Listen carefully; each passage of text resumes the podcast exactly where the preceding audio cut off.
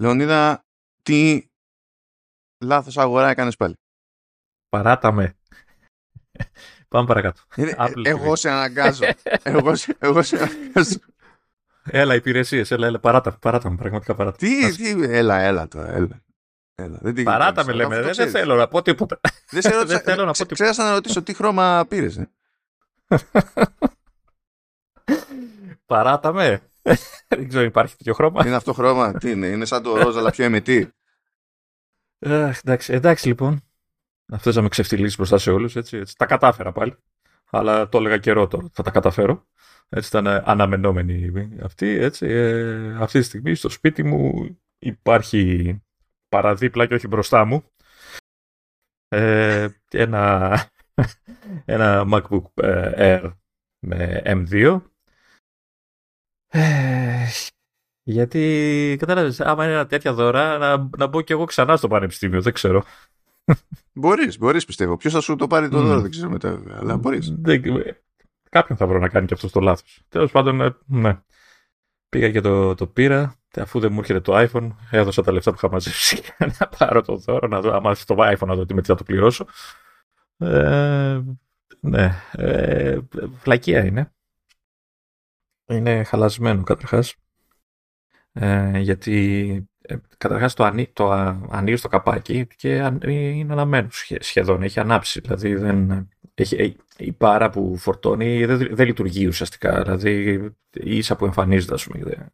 Θες να πεις ότι, ότι το marketing της Apple ήταν ψέμα και ο Φεντερίκη ήταν κακιόζης όταν τα έκανε αυτά; Κοίτα, από δεν, δεν ξέρω, δεν έχω κάτι να το κάνω, ξέρεις, να είναι σε sleep mode, ξέρω και να το ανοίξεις. Αλλά από cold, από cold boot, ας πούμε, και τα λοιπά, ε, ε, εντάξει. Από cold boot, δηλαδή μου το λες αυτό και έχει συγκλονιστεί. Γιατί ε, από sleep και ναι, πολύ ναι. θα ήταν, ναι. Από ναι. sleep κανονικά θα έπρεπε από proximity να σου λέει, όχι κάποιος έρχεται. Ναι. Ε, κοίτα να δεις, ε, το, ε, είχα καιρό να... Εντάξει, ε, είχα δει στο, σε μαγαζιά και αυτά, αλλά άλλο να το έχεις από κοντά, ρε παιδί μου, και να το, να το χαζεύεις. Εντάξει, το design έχει... Εντάξει, οι άνθρωποι είναι μάγοι, έτσι, είναι, είναι ε, κουκλά, Θα πεις το χρώμα, ρε. Είναι κουκλί. Το χρώμα έκανα την επανάσταση εγώ, ε, καθότι ο, ο Junior ήθελε το, το Midnight, αλλά πρώτον δεν έβρισκα το, τη σύνθεση που ήθελα έτοιμο παράδοτη και δεύτερον ε, να σου πω δεν το πολύ ήθελα γιατί είχα διαβάσει ότι είναι τελείως fingerprint ε, ε, magnet και ναι, γίνεται χάλια πολύ γρήγορα. Προσπαθούσα να τον πείσω αλλά δεν, αλλά τελικά αποφάσισα επειδή του το έκανα και ψηλό έκπληξη, δηλαδή δεν ήξερα πότε θα πάω να το πάρω κτλ. Ε, αποφάσισα να, να πάω με Space Gray ε, κυρίως γιατί είχε, ε, επειδή είμαι και λίγο αρρωστάκι και βλαμμένος βασικά, ε, ενώ πήγαινα για base model, ε, δεν πήγα για base model.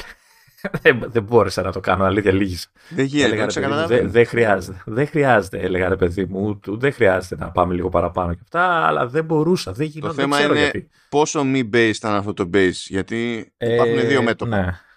Ναι, ναι, ναι. Και στα δύο μέτωπα έχασα. έχασα. Να σας το μεταφράσω ναι. εγώ. Να σας το μεταφράσω εγώ. Το ένα μέτωπο είναι η RAM. Έτσι. Δεν υπήρχε περίπτωση να άντεχε μέσα του, το οποίο είναι και λογικό, να πάρει με 8 GB. Οπότε σίγουρα πήρε με 16. Το άλλο μέτωπο. Α, όχι, υπάρχουν τρία μέτωπα. Υπάρχει και το μέτωπο του, του, του flash storage. Εκεί δεν ξέρω, έβαλες χέρι. Εκεί κέρδισα.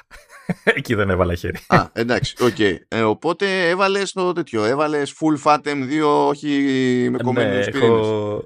ναι, είναι το, το σύστημα με 8 CPU, 10 GPU, 16 GB μνήμη και 256 SSD. Ε, πραγματικά δεν ξέρω, πρέπει να το κοιτάξω αυτό να πάω σε γιατρό. Δηλαδή, δεν χρειαζόταν να το πάρω.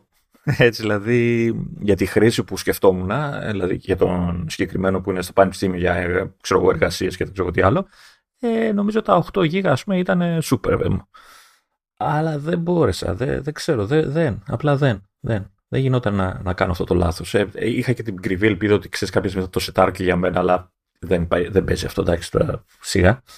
Ε, ε, εντάξει, τέλος πάντων, ε, Space Gray είναι κουκλί, και, δηλαδή το βάζα δίπλα στο δικό μου που έχω το αντίστοιχο MacBook Pro βέβαια εγώ, αλλά 13 που 15. Έτσι και έχει πολύ πλάκα το πόσο πιο μικρό, ξέρεις, μαζεμένος είναι ο όγκος του κτλ. Mm. Ε, η οθόνη χάλια τελείως. Δηλαδή τίποτα, δηλαδή μπουρδες. Ε, δεν έχω καταφέρει να, να κάτσω λίγο έτσι λίγο να το δω στα πιο σοβαρά, έτσι, να, να, να το ζωήσω λίγο να δω πώς πάει και τα λοιπά, αλλά σε, σε, σε τελείως απλή φάση ας πούμε. Έχω βάλει σαφάρι ας πούμε, και χαζεύουμε και πατάω links, παιδί μου, πατάω πράγματα να, να φορτώσουν σελίδες. Και πέρα ότι φορτώνει σελίδα άμεσα και λες ρε παιδί μου εντάξει, okay, βοηθάει και η σύνδεση κτλ. Ε, ε, τη φορτώνει και είναι φορτωμένη, είναι rendered. είναι, είναι λες και ήταν την είχε από πριν, παιδί μου, ήταν σε local storage. Είναι τελείως παμ. Τέλος. Και μιλάμε για τον απλό M2, έτσι, δεν είναι τίποτα.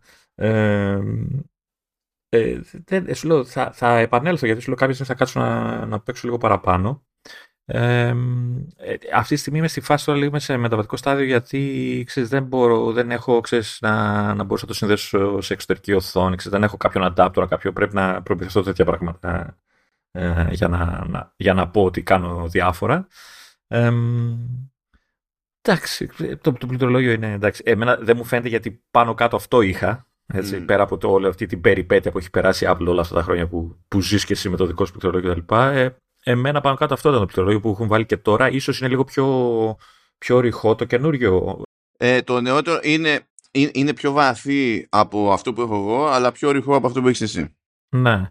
Παρ' όλα αυτά, ξέρεις, έκασα, έγραψα ελάχιστα και με το που το ακούμπησα η αίσθηση ήταν πλήρως οικία. Δηλαδή δεν με ξένησε τίποτα, Ήταν κατευθείαν. Α, αυτό το πήρα χαμπάρι και εγώ όταν δοκίμασα από κοντά, ρε παιδί μου, τα, τα νεότερα.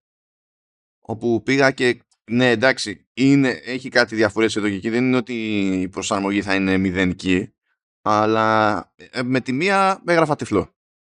Ναι, ναι, ναι, δεν το συζητάμε. Ε, το μόνο που κατάφερα να κάνω γιατί εντάξει ήθελε να γίνει αυτό γιατί είμαι εγώ ας πούμε έτσι χρειάστηκε να κάνω δύο update Γαμώ το δεν στεναχωρήθηκα Τι δύο update γιατί, ε, γιατί όταν ήρθε ήταν με, με Ventura ναι οπότε πρέπει να βάλεις ονόμα ναι, ναι. Α, και καπάκι βγήκε το πατσάκι για το σονόμα. Και βγήκε ναι, το πατσάκι χθες. Ε, και βασικά το, το χθεσινό είχε πλάκα γιατί σκάνε τα patch και πλέον έχω πολλά συστήματα να. Εντάξει, θα μπει στο σονόμα. Έχω, έχω το Mac Mini και έχω και το, το, το, το καινούριο το laptop. Έτσι. Ε, αλλά εντωμεταξύ είχα σκάσει και τα update για, ξέρεις, για iPhone και τα λοιπά, τα οποία κάθομαι και κάνω update σε, όλη, σε όλες τις οικογένειες τις συσκευές. Έτσι και βάζω ξέρεις, το, το iPhone της ε, συζύγου, το tablet του Κωνσταντίνου, το, το ρολόι, ξέρεις. Τα βάζω αυτά και ε, μετά λέω, α, κάτσε να κάνω και το Mac Mini, ρε παιδί μου, που παίρνει το σονόμα, να κάνει το patch, γιατί ε, τα περιμένω πώς και πώς, γιατί έχω θεματάκια με το σονόμα γενικά. Ε, έτσι, έχει κάποια διάφορα μπαγκάκια και λίγο βαραίνει σε κάποια, με, με ένα συγκεκριμένο πράγμα που το έχω μπανίσει και περιμένω πώς και πώς μπας και ισιώσει λίγο. Ε, το βάζω να κάνει τα update. Κανονικά το, το Mac Mini φαντάσου το, το, μέσα στη βδομάδα το έχω ανοιχτό ρε παιδί μου, το έχω σε sleep mode, δεν το κλείνω. Οπότε ήταν ήδη αναμένο, μπλα μπλα κτλ. Και ε, λέω κάποια στιγμή άντε να, να πάω και μέσα να ξεκινήσω και το update στο, στο laptop, το οποίο ήταν κλειστό τελείως. Ξέρεις, μπούταρε, να μπω, να κάνω το update, να ξεκινήσει η διαδικασία, να το κατεβάσει κτλ. Να, να μην ρωτήσω γιατί σε διάφορες φάσεις ας πούμε της ημέρας το, το laptop είναι κλειστό τελείως. Πάντα κλειστό είναι, δεν ξέρω. Δεν, δεν, ακόμα, ούτε ο ίδιος δεν έχει ασχοληθεί ακόμα για να καταλάβεις ε, ουσιαστικά. Όχι, ασχέτως αυτού. Γιατί, γιατί είναι τελείως turned off. Αυτό ε, δηλαδή, why; Ε, κοίτα, πέρα από εμένα είναι ψυχολογικό. Πάντα τα κλείνω τα συστήματα. Τώρα τελευταία έχω ξεκινήσει με το Mac Mini και το αφήνω. Ναι, δεν είναι, ρε φίλε, δεν είναι Amstrad 6128. Να έχεις κάνει. Δηλαδή, ξέρω Εν τω μεταξύ, είσαι ο μόνος που τον λέει 6128. 6128 τον λέγαμε. Δεν πάω το. Τι, τι με νοιάζει, πώς θα το πω, ρε φίλε. αυτό το πράγμα. Ε, τέλος πάντων, ναι. Ε, και θέλω να βάλω εδώ ένα, έτσι, ένα ερωτηματολόγιο, ένα poll, μια δημοσκόπηση, να, να ψηφίσει ο κόσμος να, να μαντέψει ποιο μηχάνημα τελείωσε πρώτο απ' όλα. Έτσι, να παναχεστούν, έτσι. Ε, ναι. Ε, μέχρι, ε, μέχρι και τα ηχεία του είναι καλά. Δηλαδή, είναι, είναι ok για λάπτοπ. Είναι ναι, σε σχέση με, τα, με το προηγούμενο σασί Air, καλά, σε κάποια φάση και στο προηγούμενο σασί του Air το γυρίσανε σε λίγο στέρεο. Ε, Αλλά όταν αλλάξανε και σασί και φτάσανε σε αυτό το νεότερο τέλος πάντων, ε, βελτιώθηκε και εκεί ο ήχος. Πάλι δεν είναι σε επίπεδα, ξέρεις, των πρόωρε παιδί μου, αλλά βελτιώθηκε όντως. Ναι, ε, πάντως ε, νομίζω ε, ε, ότι αν έρθει ποτέ η δικιά μου σειρά να πάρω λάπτοπ, νομίζω ότι δεν θα κοιτάξω προ. Τώρα βέβαια τα λέω αυτά τώρα, έτσι. Εκείνη τη στιγμή δεν ξέρω πόσο θα, πόσο θα λυγίσω. Καλά και εγώ νομίζω ότι αν δεν αλλάξει κάτι σημαντικά σε αυτά τα πράγματα που κάνει στην καθημερινότητα, ότι δεν είναι κοίτα, τακτική ανάγκη. Κοίτα, σου, σου, σου, έχω πει και άλλες φορές ότι εγώ είμαι πιο παραδοσιακός τύπος. Είμαι λίγο ανάποδος. Δηλαδή, όλο ο κόσμο ψωνίζει λάπτοπ και τα λάπτοπ είναι τα πιο δημοφιλή συστήματα πάντα σε πωλήσει κτλ. Ε, εγώ επειδή ε, το, το, ο μεγάλος όγκος της δουλειάς μου είναι σπίτι, έτσι, δεν θα βγω έξω να δουλέψω εύκολα κτλ. Ε, θα, θα, θα κινηθώ περισσότερο σε εντές, δηλαδή θα προτιμήσω να πάρω δύο συστήματα ο ηλίθιος, έτσι, να δώσω δύο, δύο λεφτά και να, να, να, να, δώσω κάτι πιο, να πάρω κάτι πιο δυνατό για το, ως desktop. Τώρα αυτό θα είναι Mac Mini, θα είναι Mac Studio, δεν ξέρω πόσο θα πονέσω. Ε, ή iMac, αλλά βέβαια, τέλος πάντων. Ε, και λάπτοπ, επειδή το χρησιμοποιώ ως λάπτοπ, ξεκάθαρα το χρησιμοποιώ συγκεκριμένες ε, φάσεις και για περιορισμένο χρόνο, ε, πραγματικά θα κινηθώ σε κάτι τέτοιο, όπως και έκανα τώρα δηλαδή. Ε, ένα αεράκι με, με μνήμη ανάλογα αν χρειάζομαι ακόμα Windows και αυτά, γιατί γι' αυτό τα, την παίρνω την περισσότερη, το, ο, ο, ο, ο, πιο σημαντικός λόγος που θέλω τη μνήμη είναι αυτός. Ε, και εκεί, άντε, άντε να πείσω θα, αυτό, να ανεβάσω και λίγο τον εξαστή, αν έχει, ξέρεις, full fat και δεν ξέρω τι, να, να πεις ότι πήρες κάτι εξτρά δεν χρειάζομαι κάτι παραπάνω. Α, ε, ίσως να χρειαστεί να δώσω παραπάνω γιατί λόγω ηλικίας και στραβομπάρας μπορεί να χρειάζομαι πιο μεγάλη οθόνη από το 13 που πήρα τώρα στο, στον μικρό. Εντάξει. Έτσι, ο οποίος δεν μασάει βέβαια, έτσι, δεν έχει θέματα τέτοια. Ναι. Ε, αυτό, να, να, να, έτσι το σχέδιο. Η, η, λογική λέει να πάρεις ένα λάπτοπ, έτσι πολύ δυνατό, να το έχεις για όλες τις χρήσεις. Δεν, δεν μπορώ, λυγίζω. Θέλω desktop. Καλά, να σου... Ε, μια χαρά είναι το desktop. Απλά είναι αυτό, ότι θα αναγκαστείς να δώσεις στη, στη σούμα πολλά περισσότερα λεφτά, ρε παιδί μου. Κοίτα, έτσι κι αλλιώς θα τα παραγγείλω, δεν θα μου έρθουν ποτέ, οπότε ναι, δεν έχω θέμα. και αυτό. Και θέλω να δηλώσω εδώ άσχετο τώρα, έτσι. Ε, πέρα ότι είναι γνωστό ότι ε, το δράμα που περνάω όλο αυτό το καιρό στη ζωή μου που δεν έρχεται το iPhone κτλ. έτσι. είναι να περνάω έτσι δύσκολα. Ε, να σου πω ότι δεν με θέλει γενικά η φάση. Γιατί. Δεν, δεν ξέρω τι έχει γίνει. Ναι, γιατί είπα να πάρω μια μπουρδα ξέρω, από τον Κοτσόγλου που ήθελα να πάρω, μια χαζομάρα που την είχε βγάλει και σε προσφορά κτλ. Και, και ήταν, ε, μπαίνω μέσα, ήταν άμεσα διαθέσιμο και το, το παραγγέλνετε και ε, το έχετε την άλλη πέρα να πληρώσει παραπάνω και αν δεν πληρώσει, εγώ θα σας έρθει σε κλασική, ξέρεις, δύο-τρεις μέρες κτλ. Και αυτό το έκανα το, το Σάββατο, όχι την Κυριακή το βράδυ. Έκανα, έβαλα την παραγγελία γιατί έκλεινε και η προσφορά που είχαν. Ε, δεν είναι εδώ μεταξύ. Δηλαδή μου σκάνε ε, και εμένα αυτά τα, τα mail και με εκνευρίζει το concept. Οπότε δεν κοίταξα καν που... τι έχει, ναι, ας πούμε. Ναι. Δεν έχω ιδέα. δηλαδή... Ήταν αυτό με το φοβερό τίτλο Άχαστες προσφορές. ναι, άχαστες. Ναι. Τέλος πάντων, ναι, το έκανα την Κυριακή το βράδυ. Λέω εντάξει, θα είναι βράδυ, αύριο το πρωί θα γίνει ξέρεις, η όλη διαδικασία, θα το στείλουν κάποια στιγμή. Ε, Τετάρτη, βαριά Πέμπτη θα έρθει. Τετάρτη λοιπόν σήμερα που γράφουμε, το, η παραγγελία είναι ακόμα στη φάση το είδαμε και θα σας ειδοποιήσουμε έτσι, στη φάση επεξεργασίας, ούτε καν ψάχνουμε να βρούμε το, το κομμάτι να το, να το στείλουμε. Και μετά από chat που έκανα στο με, τύψα μου λέει ναι την είδα την παραγγελία σας και έχει προγραμματιστεί για αύριο να φύγει. Ε, ψέματα έτσι.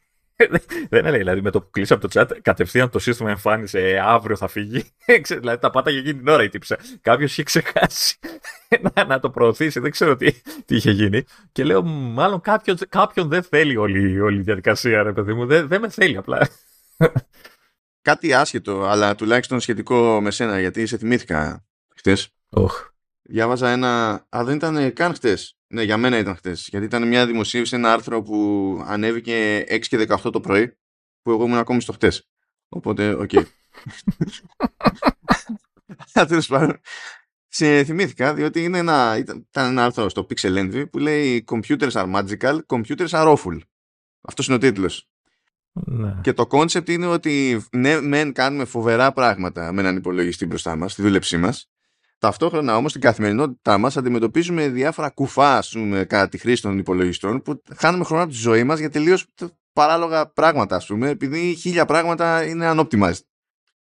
Και ήθελα να δω τη λίστα ρε παιδί μου και φυσικά προχωράω και δεν χρειάζεται να φτάσω πολύ βαθιά στη λίστα για να πει ε, OneDrive and file provider D put a combined 300% pressure on my CPU while syncing auditions temporary files. ε, εν τω μεταξύ, ε, ε, είναι, δεν, χειροτερεύει, εγώ πιστεύω. Δηλαδή το, το παρακολουθώ, επειδή έχω το, το εικονίδιο του, του Sensei που είχαμε πάρει τότε, θυμάσαι την εφαρμογή ναι. που είχαμε παρουσιάσει, που έχει, και έχω βάλει στο μενού bar, ξέρεις, τα διάφορα, ξέρεις, ε, CPU, πόσο τρώει κάθε process και τέτοια. Και δίπλα έχω το OneDrive, έτσι. Και τα ανοίγω και βλέπω, ρε παιδιά, ειδικά όταν κάνεις sync, ε, ανοίγω το, το sensor, βλέπω τη λίστα και, και το, το, το, ανεβαίνει σαν, τα, σαν ταξίμετρο, σαν ταχύμετρο μάλλον, τι κάνει. Δηλαδή τρέχει το, το ποσοστό, ε, ε φτάνει σε, ε, αν ανοίξεις το μηχάνημα και ξεκινήσεις, ξέρεις, εκεί πάνω στο, με το που ανοίξεις το μηχάνημα και ξεκινήσεις το OneDrive, ε, μπορεί να είναι και πάνω από 200% η CPU. Ε, κάτω οι θερμοκρασίες στα κόκκινα όλα, ξέρεις, ε, και λέω, δεν ξέρω αν, μπορεί να, αν είναι όντως unoptimized ή απλά είναι τόσο πια βαρύ όλο αυτό το πράγμα, όλη η διαδικασία που κάνει αυτό το OneDrive πια στο, στο Mac. Yeah, νομίζω ότι και, που, και αυτό χρειάστηκε χρόνια για να φτάσει να ισχύει. Νομίζω η μόνη περίπτωση που λειτουργεί το OneDrive με μια λογική και κάνει αυτό που του λέω να κάνει και αυτό άρχισε να ισχύει από φέτος, παρότι υπάρχει χρόνια στο σύστημα. Ε, είναι στο Xbox. Ναι, okay. Ε, παλιότερα δεν το συζητάμε. Ήταν, ε, εκεί πέρα ήταν, όχι απλά ήταν γιούχου, καλά δεν γονάτιζε το σύστημα γιατί έχει ταβάνι για, το, για system processes. Όλα τα υπόλοιπα πρέπει να είναι ελεύθερα για το, για το παιχνίδι, το όποιο παιχνίδι. Αλλά ε, δηλαδή ήταν εκεί για να κάνει δυο δουλειές και δεν έκανε τίποτα με λογική. τίποτα. Ήταν προβλήματα που δεν έχεις στο OneDrive, ξέρεις, σε υπολογιστές, ρε παιδί μου. Ήταν καινούργια μοναδικά προβλήματα για σενάρια χρήσης από το Xbox. Είχαν βρει δηλαδή τρόπο να το κάνουν χειρότερο. Α, τέλος πάντων. Okay. Σε θυμήθηκα που λες με αυτή την ιστορία. Να το λέω. Πάντως ε, το, το βρίζουμε που το βρίζουμε. Να, να πούμε ότι η Apple πρέπει να αντιγράψει τουλάχιστον το, τα files on demand που έχει τη λειτουργία στο, για το iCloud Drive. Κάποια στιγμή θα πρέπει να σου δίνει τη δυνατότητα. Γιατί να, το αντιγράψει από τη στιγμή που σου λέει γύρισε ένα διακόπτη και τυχαία, τυχαία θα ε, σβήνω εγώ πράγματα. Και ναι, δεν θα ναι, σου ναι, τύχει, θα το χρειαστείς αυτό που έζησα τυχαία. Δεν θα το χρειαστείς αυτό που έζησα τυχαία. Αλλά γίνεται, α, α, γίνεται ε, στο, στο παρασκήνιο, δεν χρειάζεται να σκοτήσει και να το σκέφτεσαι. Ναι, παρά μόνο όταν θα πάθεις ζημιά είναι που θα το σκεφτείς. Είναι και θα σε τζετ. Βέβαια, βέβαια, βέβαια όσες φορές έχω πει ρε παιδί μου, άδειασέ μου λίγο τις φωτογραφίες, μπας και πάρω λίγο χώρο, δεν, δεν, δεν το κάνει ποτέ, ας πούμε. δεν, ποτέ. Τέλος πάντων, ναι, πρέπει να κοιτάξει λίγο από αυτά η Apple για να πει ότι το iCloud Drive κάνει ένα βήμα μπροστά. Ε, κατά τα άλλα, αυτές είναι οι, οι πρώτες, πολύ πρώτες εντυπώσεις. Δεν έχω προλάβει να δω τίποτα για το MacBook Pro, με το mm. MacBook Air. ε, αυτό που σου έλεγα εκτός μικροφώνου είναι ότι ετοιμάσου, γιατί αν έπαθα εγώ πολύ σοκ με το ταπεινό M2, εσύ έχεις να φας τέτοιο σοκ. Μα τέτοιο σοκ που νομίζω θα παραμιλάμε για κανένα δύο επεισόδια. θα σε αφήνω να λες απλά. Κοίτα, όταν άμα είναι να φεσωθώ τέσσερα χιλιάρικα, πρέπει να παίξει σοκ. δηλαδή, δεν, όχι τίποτα άλλο. Πρέπει να παίξει και το δεύτερο σοκ για να ξεχάσει το πρώτο ναι. σοκ. Αυτό, άρα είναι τριπλό το σοκ. Εντάξει. Okay. Γιατί αλλιώς δεν έχουμε καμία ελπίδα. Εντάξει, γιατί έχω, λόγω του podcasting δηλαδή, μόνο αυτό να το πιάσω, έχω πράγματα που είναι όντως CPU intensive. Και η πλάκα ποια είναι; Το RX το τσεκάρισα κιόλας αυτό. Δηλαδή, μίλησα με την Isotope. Το RX δεν έχει καθόλου GPU acceleration. Δηλαδή. Πώς και το δεν το εκμεταλλεύονται και αυτό. Δεν ξέρω, δεν γίνεται. Ε, λέει για αυτούς είναι τέλος πάντων ακόμα νέο το πεδίο για να το ενσωματώσουν στον τρόπο με τον οποίο δουλεύει το software. Αλλά αυτό που σκεφτόμουν μετά ήταν το άλλο το αστείο. Ότι πες ότι κάποια στιγμή, ρε παιδί μου, κάνουν τον κόπο. Σε δύο χρόνια, ξέρω εγώ, ένα, δύο, ναι. τρία χρόνια, ό,τι να είναι και μια μέρα θα ξυπνήσω και από εκεί που στο, στην περίπτωση του RX δεν, έλειωνε μόνο η CPU και δεν έκανε τίποτα η GPU, ξαφνικά θα, πάει, θα παίρνει μπροστά η GPU και θα είναι λες και άλλαξα μηχάνημα πάλι. Αυτό. Αρκεί βέβαια ε, να βάλουν κάποια στιγμή, ας είναι και σε χρονάκια από σήμερα τέλος πάντων, να, να βάλουν GPU acceleration. Γιατί άμα το καταφέρουν αυτό το πράγμα, θα κάνει μπαμ χωρίς να πειράξω τίποτα, ας πούμε. Θεωρητικά δεν θα έκανε μπαμ και σε παλιότερα μηχανήματα και σε πιο αδύναμα. Δηλαδή θα εκμεταλλευόντουσαν παραπάνω πόρους. Ναι, ναι. Ε, Ναι, ρε παιδί μου, ναι, ναι. Απλά θέλω να πω ότι ξέρεις, όταν πηγαίνεις και ταχώνει σε Max, υποτίθεται ότι. Ναι, ε, δηλαδή υπάρχει ουσιαστική διαφορά σε CPU cores, αλλά εκεί που υπάρχει τεράστια διαφορά είναι σε GPU cores. Δηλαδή ξέρεις, είναι. Τσογόλαδο στα όλα, ξέρω εγώ. Να πιάσει τόπο το, το ρημάδι. Αλλά τέλος πάντων, δεν είναι ακόμα γραφτό, οπότε θα κάθομαι. Κοίτα, νομίζω ότι θα νιώσω τη διαφορά από τους δύο πυρήνες του 16. Δεν μπορεί. Ε, ναι, αλλά και τι πυρήνες, έτσι δεν είναι οι ίδιοι πυρήνες. Ε, ναι, μα και οι ίδιοι να ήταν. Να πήγε να τους δύο στους 16 και το software δεν είναι, δεν είναι ανάπηρο, γιατί διάβαζα στο ίδιο άρθρο που σου έλεγα που έκραζε ο άλλος στο OneDrive, έκραζε και το Audition. Διότι το Audition τέλος πάντων έχει ένα κουσούρι, ένα bug το οποίο ισχύει χρόνια και αν μοντάριζα εκεί podcast θα, είχα, θα τραβάγα τα μαλλιά μου. Γιατί λέει κάθε φορά που κάνεις ripple edit, όλος ο ήχος κάνει λίγο drift. Βγαίνει δηλαδή out of sync. Και αυτό πηγαίνει αθεστικά και πρέπει να το διορθώνεις συνέχεια με το χέρι. Θα τα είχα σπάσει όλα. δηλαδή θα τα είχα σπάσει όλα, δεν υπάρχει καμία αμφιβολία. Αλλά δεν είναι καν αυτό το ζήτημα. Είναι ότι το, δηλαδή πληρώνεις και ανατιάτικα την Adobe. Και το Audition τρέχει σε ένα thread, σε ένα core. και κάθε εσύ, ξέρω εγώ, έχεις δώσει τα υπερλεφτά και η Adobe σου λέει I don't care. Εμείς εκεί ξέρουμε να δουλεύουμε. ναι, αλλά δίνε μου, πλήρωνε μου Creative Cloud από το Gargoyles κάθε μήνα γιατί έτσι είναι συνεχές το development και θα είναι πιο γρήγορες οι αλλαγές και τα updates και θα κάνουμε φοβερά πράγματα. Και όντως κάνουν σε κάποια παιδεία κάνουν πράγματα και κινούνται και πιο γρήγορα. Αλλά ρε φίλε, πόσα χρόνια, δηλαδή η πρώτη διπύρινη mainstream σκάσανε το 2006. Πότε πρέπει να γίνει multi-threaded το ρημάδι; Πότε, ξέρω εγώ. Τέλος πάντων, OK. Okay. Ε, λοιπόν, έχουμε stuff σε αυτό το επεισόδιο, στα σοβαρά. Δηλαδή, εντάξει, έχουμε πραγματάκια για τις υπηρεσίες. Ε, έχουμε πραγματάκια, εξακολουθούμε να έχουμε πραγματάκια σοκ και δέος περί, περί gaming. Ε, θα, δεν θα πούμε πολλά για τα οικονομικά, αλλά θα πούμε, διότι τέλος πάντων ε, μέσα στα, στα νούμερα έτσι ε, πήγε το Tim Cook να, κάνει, να φτιάξει μια μαγική εικόνα κάπου στο conference call που δεν έβγαζε πολύ νόημα και λες ξέρω εγώ εντάξει μην προσπαθείς τόσο δεν χρειάζεται ναι. Okay. και ύστερα έχουμε follow-up ε, για τα του hardware από την παρουσίαση διότι προφανώς και προκύπτουν πράγματα λεπτομέρειες. Δηλαδή ένα πραγματάκι μου ξέφυγε εμένα την πρώτη φορά.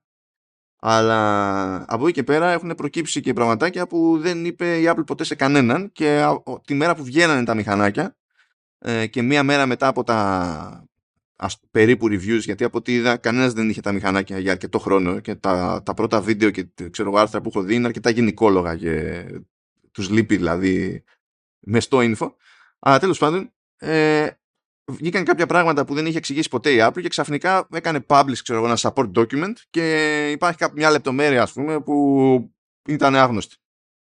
Έκανε και κάτι δηλώσεις η Apple και έχουμε διάφορα πράγματα ε, για να σχολιάσουμε εκεί πέρα και αν, αν, αν μας πάρει ο χρόνος ε, θα γελάσουμε και λίγο με το με, με ένα άλλο λειτουργικό ανταγωνιστικό αλλά δεν το θα δούμε θα δούμε άμα το προλάβουμε ανάλογα με το πώς θα μας πάει η υπόλοιπη κουβέντα Λοιπόν, πάμε εκεί πέρα για, για Apple TV Plus, όπου ξυπνήσανε λίγο, από την άποψη ότι είχαμε κάτι εβδομάδες εκεί πέρα που ήταν ε, λίγο χαλάρες. Λέει, ξέρω εγώ, ας βγάλουμε κανένα δελτίο τύπου βρέδερφε. Να πούμε ότι κάνουμε και εμείς κάτι σε αυτή τη δουλειά. Λοιπόν, ε, Sky νέο docu-series. John Lennon, Murder Without a Trial. Ε, και στην αφήγηση θα είναι ο Kiefer Sutherland ε, τώρα τι να σας πω, ποιο είναι το αντικείμενο. Είναι δυνατόν να χρειάζεται να εξηγήσω ποιο είναι το αντικείμενο. δηλαδή και να μην ξέρετε τίποτα, να μην ξέρετε ποιος είναι ο Τζον Λένον και μόνο που λέει John Lennon murder without a trial, μάλλον θα έχει να κάνει με κάποια δολοφονία, ξέρω εγώ. Φαντάζομαι. Ή δεν περνάει αυτό. ε, Τόσο ο Τζον είναι, είναι όντως διάσημος. Ε, πλέον δεν είναι. Δεν είναι. Δεν είναι, ναι, εντάξει, αλλά ήταν διάσημο. Είχε κάνει τίποτα σημαντικό στη ζωή του αυτός ο άνθρωπος. Ε, δεν ξέρω, νομίζω ήταν τέτοιο. Το, ε, εγώ τον έμαθα ε, ως τέτοιο, ως βαστάζο της Γιοκόνο, δεν ξέρω. Φαντάσου να τον είχαμε ζήσει η μάτση. Mm, τραγικός, τραγικός. ε, τέλος πάντων θα σκάσει ρε παιδί μου ε, αυτό το ντοκιμαντέρ. Τώρα το λέει κλασικά για το ΕΦΕ. Λέει είναι definitive new documentary series. Λες και δεν θα ξαναγυρίσει ποτέ κανένας ξέρω εγώ, docu-series, documentary για το John Lennon και για τη δολοφονία του John Lennon. Χαίρομαι πολύ, αλλά τέλος πάντων μαρκετινίστικα είναι αυτά τα κλασικά. Επίσης, ανακοινώθηκε ε, νέα ταινία CGI βασικά ε, animation ε, Peanuts που είναι και η πρώτη τέτοιου είδους παραγωγή από πλευράς Apple από τότε που πήρε τα δικαιώματα των Peanuts. Ε, βέβαια δεν αντιλαμβάνομαι ακριβώς γιατί ανακοινώθηκε τώρα γιατί λέει ότι η παραγωγή θα ξεκινήσει το 24. Δεν θα βγει το 24, θα ξεκινήσει η παραγωγή το 24.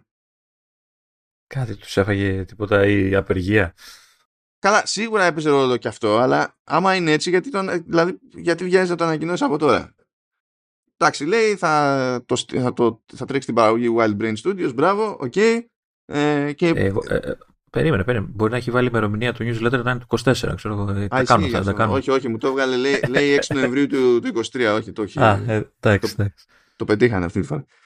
Και ε, λέει τέλος πάντων, ναι, ναι, ναι, το παρεάκι θα πάει σε μια, θα παίξει σε μια επική περιπέτεια, λέει, στη μεγάλη πόλη, όπου θα μάθουν για τη, για τη φιλία και θα αποκτήσουν νέους φίλους.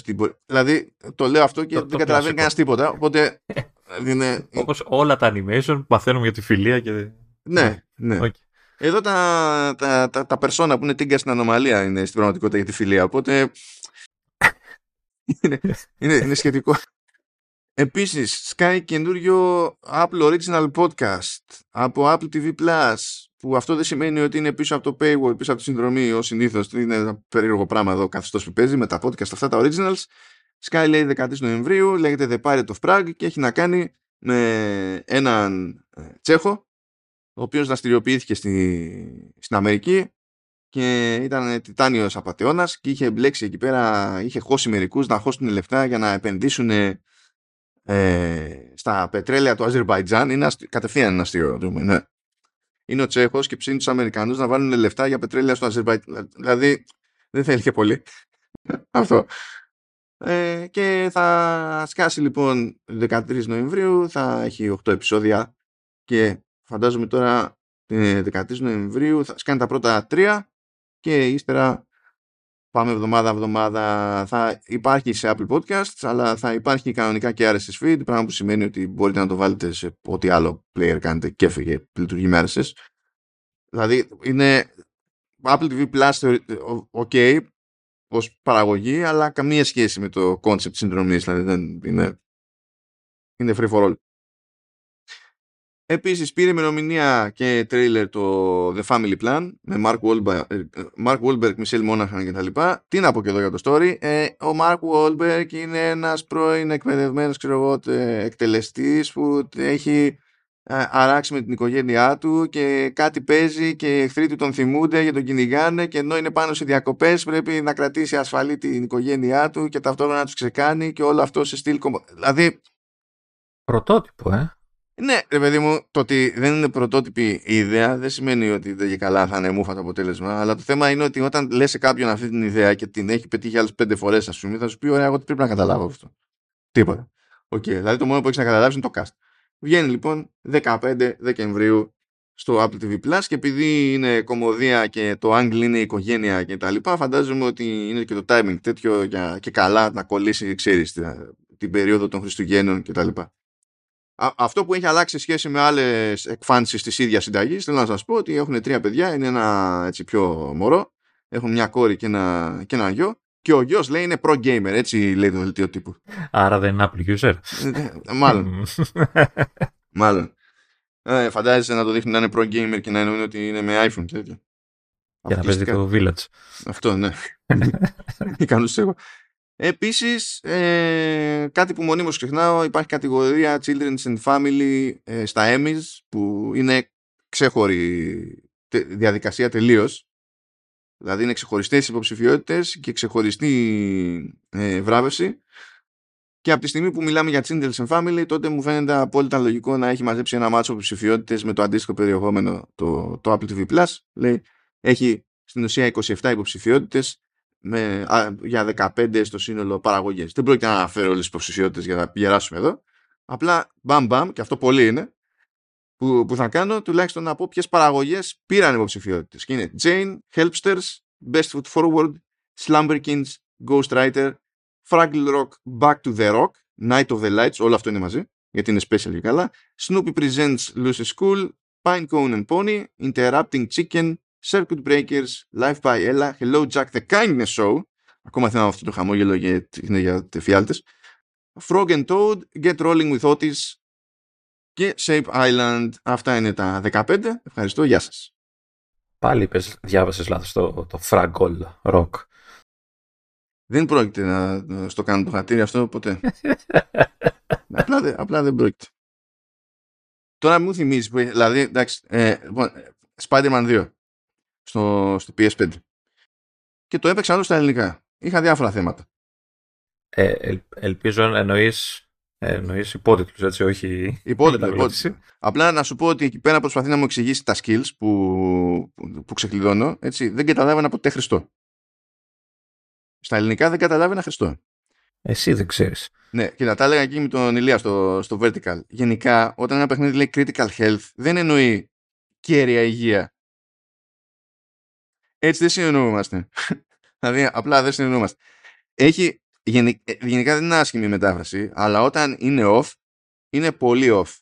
Και τώρα που μου θύμισε με το Fraggle και Fraggle, κάπου είχε ένα ισπανικό όνομα, ρε παιδί μου, και το επώνυμο ήταν Τρουχίγιο. Αλλά ξέρεις, είναι το κλασικό με το, με το J για το Χ και double L για το γιο. Και βλέπω ρε φίλε στον υπόλοιπο Τρουχίλο και λέω πόσα χρόνια, πόσα, δηλαδή στο στρατό είμαστε. Πόσα χρόνια. Δηλαδή, ε, πώς γίνεται να είσαι μεταφραστής και να μην έχεις πάρει χαμπάρι όλη τη ζωή ότι double L στα Ισπανικά, ακόμα και αν δεν ξέρεις Ισπανικά, ρε, ούτε εγώ ξέρω Ισπανικά, δεν, ε, δεν είναι λάμδα. Δηλαδή, πόσο να το κάνουμε το ρημάδι αυτό το πράγμα. Να μου πεις χάθηκε ο κόσμος, είναι κανένα υπερλάθος. Νομίζω μία φορά πέτυχα αυτό το όνομα έτσι κι αλλιώς όλο το παιχνίδι. Αλλά σε φάση γιατί ρε φίλε; Γιατί; Βέβαια για την άλλη οι Ισπανοί δεν λένε καν Spider-Man και λένε Spiderman. Οπότε τώρα τι να τους πω κι αυτόν. Α, εντάξει, ορίστε. Πάλι θα λένε Spiderman. Ναι, εντάξει. Είναι ο καθένας. Δηλαδή, οι ισπανικές αγορές τα, τα, έχουν αυτά. Είναι απλά σου λένε I don't care. Πώς, δεν, με, δεν με νοιάζει. Πώς λέγεται. Original. Μπορείς να είσαι Ισπανός τώρα και να βρει άλλα πράγματα. Ναι, εντάξει. Λοιπόν, ε, ναι, το θυμήθηκα αυτό. Πάει. Και για να μάθεις άλλη φορά να λες φράγκολ. Εγώ το λέω. Επίσημη αυτή είναι. Επίσημη να πάει κοιταχτεί. Λοιπόν, ε, κάτι που έκυψε σήμερα 8 Νοεμβρίου. Ε, πήρε χαμπάρι κόσμος ότι στο TV App εμφανίζονται και ταινίες 3D. Για ποιον χτυπάει η καμπάνα άραγε; Να βγάλω τα γυαλιά που έχω στο σιρτάρι. Όχι εκείνα. Ε, ε, σίγουρα δεν έχεις τα κατάλληλα γυαλιά για την περίσταση. Διότι αν νομίζεις ότι το κάνει για κάποιον που δεν θα έχει Apple Vision Pro, έχεις μπερδευτεί. Τι δεν θα είναι συμβατά με τα πράσα και τα κόκκινα. Μα πώς να είναι συμβατά, ρε, αφού τόσα χρόνια δεν πολλούνται πλέον τηλεοράσεις. Δηλαδή, ωραία, ε, να στο δώσει το, το TV app, να κατεβάσει το αρχείο, να το στριμάρει το αρχείο. Πού θα παιχτεί και θα παιχτεί 3D. Η δικιά μου είναι, γιατί; Ναι, αλλά είναι χρόνια που όσοι αγοράζουν και να θέλουν δεν, δεν βρίσκουν τις τηλεοράσεις. Δεν μπορείς να πεις ότι κάνω αυτή την κίνηση στο TV app για, για, αυτό το, για όσους έχουν ξεμείνει. Τι με νοιάζει, εγώ έχω. Λοιπόν, έχουν σκάσει, λέει, αυτό δεν φαίνεται σε, σε public τέλος πάντων ακόμα. Ε, είναι σε beta του, του tvOS 17.2 που έχει και αλλαγές στη σχεδίαση της εφαρμογής TV και εκεί πέρα, ρε παιδί μου, που πάτε να τσεκάρετε μια ταινία και εκεί λέει συνήθως, ξέρω αν, αν είναι, τι ανάλυση είναι, αν υποστηρίζει Dolby Vision, αν υποστηρίζει Dolby Atmos κτλ. Ε, ενίοτε θα βλέπετε ότι πλαπ λέει και 3D. Και δεν θέλω να στο χαλάσω το περαιτέρω Λεωνίδα, αλλά το logo του 3D είναι ένα, ξέρεις, γράφει 3D μέσα σε ένα πλαίσιο το οποίο τελείως τυχαία έχει το ίδιο σχήμα με την πρόσωψη του Vision Pro. Τι θέλει να πει ο ποιητής. Δεν ξέρω. Δεν, ξέρω. δεν πάει το μυαλό μου. Μυστήριο. Θυμάσαι που λέγαμε για πλάκα ότι θα, θα είναι τουλάχιστον, τουλάχιστον τραγική ηρωνία να μην περπάτησε ποτέ με τις πλάτες εταιριών και εταιριών η προβολή 3D για ταινίες τέλος πάντων να μην περπάτησε ποτέ με τόσο πρόξιμο ε, σε καταναλωτικά προϊόντα και κινηματογράφο και ε, να το καταφέρουν αυτοί μόνοι τους ας πούμε από σπόντα του στυλ why not αφού το hardware είναι εκεί ναι εντάξει απλά είναι δύσκολο να ξέρεις, πιάσει πολύ τόπο γιατί ποιος θα δώσει τώρα τόσα λεφτά για, για να Ναι, προφανώς. Από την άλλη, βέβαια, ε, από ό,τι βλέπω και μόνο που είναι έτσι, ρε παιδί μου, η σήμανση στο, ε, στο TV app, θα ισχύει πάλι το κλασικό, ότι αν έχεις την ταινία, δεν θα σου λέει τώρα αγόρασε τη 3D. Ναι, ναι, λογικά θα είναι μία και έξω. Όπως δεν το έκανε και με 4K. Τώρα δεν είναι ότι δεν έχουμε χάσει τίποτα σε αυτή την τζαχπινιά, έτσι, ε, γιατί 4K ας πούμε δεν μπορούμε να κατεβάσουμε το αρχείο. Είναι μόνο για στριμάρισμα. Αυτό τεχνικώ είναι ήττα για το καταναλωτή. Αλλά από την άλλη έχει το κέρδος, κάπως έτσι ρεφάρεται το, το πράγμα, ότι δεν πάει με τη λογική, την κλασική των physical media που κάθε φορά που ήθελες, ξέρεις, κάποια άλλη τεχνική τσαχπινιά έπρεπε να αγοράσεις άλλη έκδοση της ταινίας. Πόσο πιθανό είναι το 3D να πιάνει και το PlayStation; Μιας και υπάρχει το TV App στο PlayStation. Ή είναι τελείως ασύμβατα format; Όχι, ε, σαν, αυτό σαν το, αρχείο εννοώ. Αυτό το λες με τη λογική ότι κάποιος έχει PSVR 2 φαντάζομαι. Ναι, ναι, ναι. ναι Όχι, αυτό είναι, είναι σίγουρα ε, τεχνικός εφικτό, απλά θα είναι χειρότερη εικόνα. Αυτό. Εντάξει ρε παιδί μου, αλλά θα το αφήνει ή θα, ξέρεις, θα είναι μόνο για Vision Pro, ξέρω εγώ. Πού να ξέρω εγώ τώρα πώς το στιβάρε, ξέρω εγώ. Γιατί με αυτή τη λογική μπορεί να το υποστηρίξουν και σε PC VR, ας πούμε. Μπορεί να το υποστηρίξουν ναι, άμα γουστάρουν και, σε Quest. Ναι, αλλά το θέμα είναι άμα, τι, άμα κάνουν κέφι. είναι κάτι άλλο. Ναι, ναι, προ, προφανώς. Αυτό είναι. Και τελειώνουμε από Apple TV Plus και TV App. Ε, δύο πραγματάκια σε Apple Music. Ξέρω ότι το ένας σε έχει στεναχωρήσει πάρα πολύ. Ναι, έχει στεναχωρήσει πάρα πολύ. Ναι, έχει στεναχωρήσει πάρα πολύ. Εκείνο Δεν το. περίμενες το... ποτέ. Όχι, όχι. Δηλαδή, μα το λέγαμε και τότε που βγήκε. Δηλαδή, ότι θα κατακτήσει τον κόσμο αυτό το πρόγραμμα. ότι δεν υπάρχει γυρισμός. Ήταν σημείο καμπής για την ανθρωπότητα κτλ. Υπήρχε λοιπόν στο Apple Music το λεγόμενο voice plan, το οποίο έκανε ένα τάλιρο, κάτι τέτοιο. Και όσο, όσο πώς ακουγόταν αστείο στο λανσάρισμα τότε ότι δεν σε αφήνει να χρησιμοποιήσεις κανονικά την εφαρμογή Apple Music και να κάνεις κουμάντα με playlist, ιστορίες κτλ. Αλλά μπορούσες να έχεις να λεπιδράς με την συνδρομητική υπηρεσία μόνο με φωνή μέσω Siri. Δεν ξέρω γιατί να εξηγήσω γιατί αυτό δεν ήταν η καλύτερη ιδέα. Ε, επίσης δεν ξέρω ποιος στην Apple θεωρούσε λογικό ότι κάποιος ξέρω εγώ, θα έχει ένα ορφανό HomePod κάπως δεν θα έχει καμία άλλη συσκευή, τίποτα. Θα ήθελε να είναι συνδρομητή στο Apple Music ε, και θα έλεγε ναι, αυτό που μου έλειπε ήταν το voice plan. Αυτό, αυτό είναι το πρόβλημά μου αυτή τη στιγμή. Δεν υπάρχει πλέον το voice plan. Μας άφησε χρόνος. Και μιας και μιλάω για χρόνος, τώρα καθώς γράφαμε εδώ, έσκασε άλλο δελτίο τύπου και λέει, η οποία έκλεισες, ε, η Taylor Swift είναι artist of the year για, το, για, για Apple Music. Απίστευτο. Έτσι κι αλλιώς κάθε χρόνο η Apple διαλέγει μόνη της και πηγαίνει πάντα για την προφανέστατα πιο εμπορική επιλογή και αυτό έκανε και εδώ παρότι θα πω ότι ενώ δεν ασχολούμαι με Taylor Swift ε, ήταν αδύνατο ακόμα και για μένα να ε, μου ξεφύγει ότι έχει κάνει μια τρελή χρονιά η Taylor Swift. Ακόμα και, στο, και κινηματογραφικά, γιατί στην ουσία βγήκε στους κινηματογράφους ε, μαγνητοσκόπηση συναυλίας και ξεπατώθηκε και εκεί, τουλάχιστον στην Αμερική, γιατί τώρα Ελλάδα φαντάζομαι δεν είναι λίγο δύσκολο. Ε, όχι ότι δεν έχει σουιφτάδες η Ελλάδα, αλλά τώρα δεν, δεν νομίζω ότι το έχουμε ως αγορά να πούμε τι θα πάμε να δούμε σινεμά, θα δούμε μια μαγνητοσκοπημένη συναυλία, δεν νομίζω ότι το έχουμε. Εντάξει, πώς έχει καταφέρει, αν, αν δεν κάνω λάθος, η, η, Swift είχε ξεκινήσει ως country, έτσι, ως... Ε, Μα ακόμα country, country. θεωρείται. Ναι. Ε, εντάξει, τώρα πια είναι πιο pop, ρε παιδί μου, είναι πιο... Εντάξει, δεν είναι το κλασικό country, είναι πιο pop. Είναι και πάλι, όμως είναι σε πλαίσιο country, ρε παιδί μου, γιατί με αυτή τη λογική και πολλά πράγματα είναι pop ε, και αντάσσονται σε άλλα είδη τελείως. Δηλαδή, πώς να σου πω, έχει περάσει... Ε, το, το, το R&B έχει περάσει από περίοδο pop, ας πούμε, χωρίς να, είναι, να μην είναι R&B. Ε, όταν λες country, ξέρεις, ε, σπιρούνια, τζιν, χέρια στη μέση, ε, σειρματόπλεγμα στη σκηνή, μπύρες στον αέρα. Υπάρχει έβρος, υπάρχει έβρος. δηλαδή δεν, δεν είναι όλα τα τραγούδια country για τον έρωτα που έχουν με το τουφέκι που κρύβουν στο υπόγειο. δεν είναι όλα. Εν τω μεταξύ, ε, σε πω λίγο στο προηγούμενο που έλεγες για το voice plan, γιατί συνδυάζεται και με, το, με την Taylor Swift. Διαβάζω από κάτω σχόλιο, πρώτο σχόλιο από το άρθρο και λέει ε, beep, εννοώ ότι, τι, το όνομα της φωνητικής βοηθού, για να μην ξυπνήσω κανένα ε, σύστημα περίεργο. Ε, play some Taylor Swift. Απάντηση. I'm ordering a ride for you using Lyft. Where would you like to go? Cancels voice plan.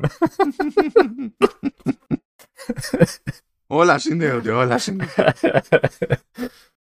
Αχ, τι να πεις, τι να πεις. Λοιπόν, πάμε. Apple Arcade, όπου έβγαλε πρόγραμμα και για Νοέμβριο και για Δεκέμβριο η Apple, γιατί σου λέει ακόμα και εμείς που και που παίρνουμε άδειες.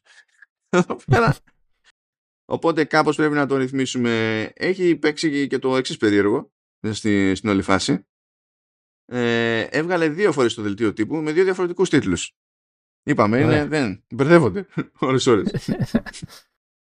Αλλά ας πούμε τι παίζει εδώ πέρα στην όλη φάση. Έχεις σκάσει ήδη ε, το Noteworks Plus του Zack Gage από 3 Νοεμβρίου. Αυτό είναι κυκλοφορία Plus, ok. 6 Νοεμβρίου έσκασε το Football Manager 2024 Touch που αυτό τεχνικός είναι καινούριος τίτλος αλλά ταυτόχρονα είναι και λίγο λες και είναι update και έχει, έχει πλάκα γιατί μου πέταξε ειδοποίηση στο τηλέφωνο και λέει Football Manager 2024 κτλ. Και, και κάνω, ξέρεις, κρατάω πατημένο το notification και ανοίγει για να μου δείξει περισσότερη πληροφορία και μου φορτώνει το εικαστικό που λέει Football Manager 2023 και λέω ναι. Ε, δεν, τώρα, δεν, θα, άλλη φορά δεν προλάβαμε να το πιάσουμε αυτό τώρα γιατί βγήκε ούτε πρόκειται. 6 Νοεμβρίου και, και τι γίνεται. Εντάξει, είναι καινούριο τίτλος. Θα πούμε δύο πράγματα, αλλά το αφήσουμε την άλλη φορά. Γιατί βγήκε 6 Νοεμβρίου και στην ουσία γιατί βγήκαν και δύο δελτία τύπου. Γιατί έχουν αποφασίσει ότι θα μας τρολάρουν.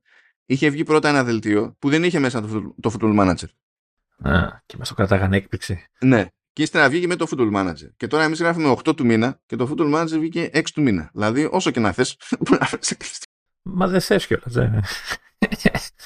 Η πλάκα με το Football Manager είναι ότι δεν είχε ανακοινωθεί για Apple Arcade, αλλά είχε ανακοινωθεί για Netflix Games. Και η υπόθεση όλων είναι ότι άρα είναι Netflix Games και δεν θα είναι Apple Arcade. Αλλά άκου εδώ, Λεωνίδα, είναι σε Apple Arcade πράγμα που σημαίνει, και είναι ως original πράγμα που σημαίνει ότι τρέχει και σε Mac ας πούμε παρότι είναι η έκδοση Touch έτσι θα είναι και πέρυσι δεν είναι περίεργο. Ε, είναι σε Netflix Games. Προφανώς σε mobile έτσι. Ε, και είναι και στο Game Pass. Δηλαδή έτσι. ξέρω εγώ η Sports Interactive μπορεί να βγαίνει και χωρίς να το πουλήσεις σε κανέναν ε, νομίζω και, και πέρσι δεν ήταν και στο Game Pass το αντίστοιχο και ναι, ναι. στο Netflix δεν θυμάμαι. Ναι. Όχι, Netflix Οπότε δεν ήταν το, πέρσι. Το συνηθίζει τέλος πάντων. Αυτό εννοώ. Το συνηθίζει να τα βγάζει σε υπηρεσίες. Τώρα τους τα στάζουν τόσο πολύ που δεν τους νοιάζει. Δεν.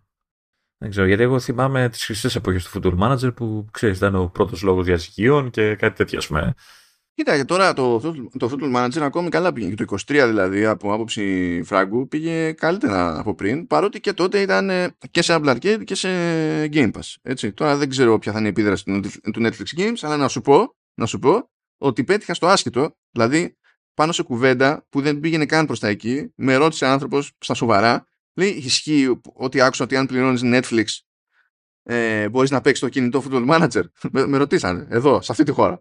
και λέω, κοίτα να δεις. Okay. Και όχι μόνο, πες του. Uh, οπότε ναι, αυτό είναι ένα, ένα original. 17 Νοεμβρίου, βλέπεις, κάνει και τέτοιο. Λόγω της κυκλοφορίας περίεργης του football manager που πηγαίνει 6, πηγαίνει από 6 Νοεμβρίου, 17 Νοεμβρίου. Mm. Έχουμε το, την έκδοση Plus του, του Downwell. Οπότε τσιμπάει κάτι Devolver Digital εκεί πέρα. Ε, 24 Νοεμβρίου έχουμε επίσης κυκλοφορία Plus Delicious Miracle of Life πράγμα που σημαίνει στην ουσία ότι όλος ο Νοέμβριος έχει ένα original και είναι το Football Manager. Έτσι. Και ύστερα πιάνουν για το Δεκέμβριο και σκάνε όλα τους τα παιχνίδια την ίδια μέρα, 5 Δεκεμβρίου. Και είναι Sonic Dream Team που είναι καινούριος τίτλος, είναι, είναι original και φαίνεται και καλός, από ό,τι διαβάζω. Ξέρω εγώ, κάτσε να το δούμε. Γιατί δεν είναι η πρώτη φορά που κάνει τέτοια τσαχπινιά για mobile, ξέρω εγώ, η Sega και εντάξει, όλες τις προηγούμενες φορές δεν είναι και τίποτα. Α δούμε τώρα, ξέρω εγώ. Ε, επίσης, Puzzles and Dragons Story της Gang Online Entertainment. Ε, το, Puzzles, το Puzzles and Dragons, πάντα το λέω λάθος, είναι Puzzle and Dragons, όχι Puzzles and Dragons, αλλά μου κάνετε λάθος να είναι το ένα είναι κοστά. Τέλος πάντων. Το Puzzle and Dragons, ε, γενικότερα, έχει περάσει καλύτερες εποχές από άποψη business, αλλά είναι σταθερή αξία και βγάζει πολλά λεφτά σε mobile. Okay. Και υποτίθεται ότι είναι και σόι γενικότερα. Τώρα εδώ που δεν θα έχει ξέρεις, τις διάφορες ideas να, να πληρώνεις με χαζά, ε, μπορεί να είναι jet σαν φάση. Και είναι ο, ο match 3 puzzler με, με story, ο, βασικά έχει story και όταν δεν είναι όταν, και το απλό Puzzle Dragons που δεν λέγεται σαν γι' αυτό Puzzle Dragons story. Δηλαδή, οπότε θα γίνει και αυτό. Επίσης 5 Δεκεμβρίου η έκδοση Plus του Turmoil και that's pretty much it για Δεκέμβριο. Εκτό, δηλαδή έχουμε τρεις κυκλοφορίες το Δεκέμβριο. Βασικά έχεις φάει μία, αλλά περιμένω το σειρό να μου πεις. Κάτσε, ποια έχω φάει. Περίμενε. Πού είναι. Πού είναι; Ε, και, και είμαι σίγουρος και για ποιο λόγο την έχεις φάει. Α, ναι, ναι, εσύ, ναι, sorry. όχι, όχι, λοιπόν, λοιπόν, κάτσε να σου πω, γιατί εδώ πέρα δεν ήθελα να το ξεχάσω αυτό, γιατί παίζει κάτι, έγινε κάτι περίεργο. Επίσης 5 Δεκεμβρίου από Gameloft το Disney Dreamlight Valley Arcade Edition. Λοιπόν, αυτό είναι πολύ καιρό σε early access. Και σπρώχνεται αρκετά, δηλαδή το μαρκετάρισμά του είναι αρκετά επιθετικό. Όταν είχε ανακοινωθεί το παιχνίδι και σχεδόν σε όλη τη διάρκεια, ε, σε όλη την περίοδο του early access, η θέση της Gameloft είναι ότι όταν θα βγει το παιχνίδι θα είναι free to play. Και σκάει τώρα προημερών που ανακοινώνεται μεταξύ άλλων η ημερομηνία κυκλοφορίας γενικότερα, γιατί θα βγει και σε κονσόλες και σε PC και σε ό,τι να είναι θα βγει ρε παιδί με αυτό.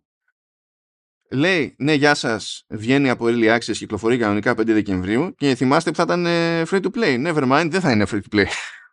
Θα είναι, θα είναι free.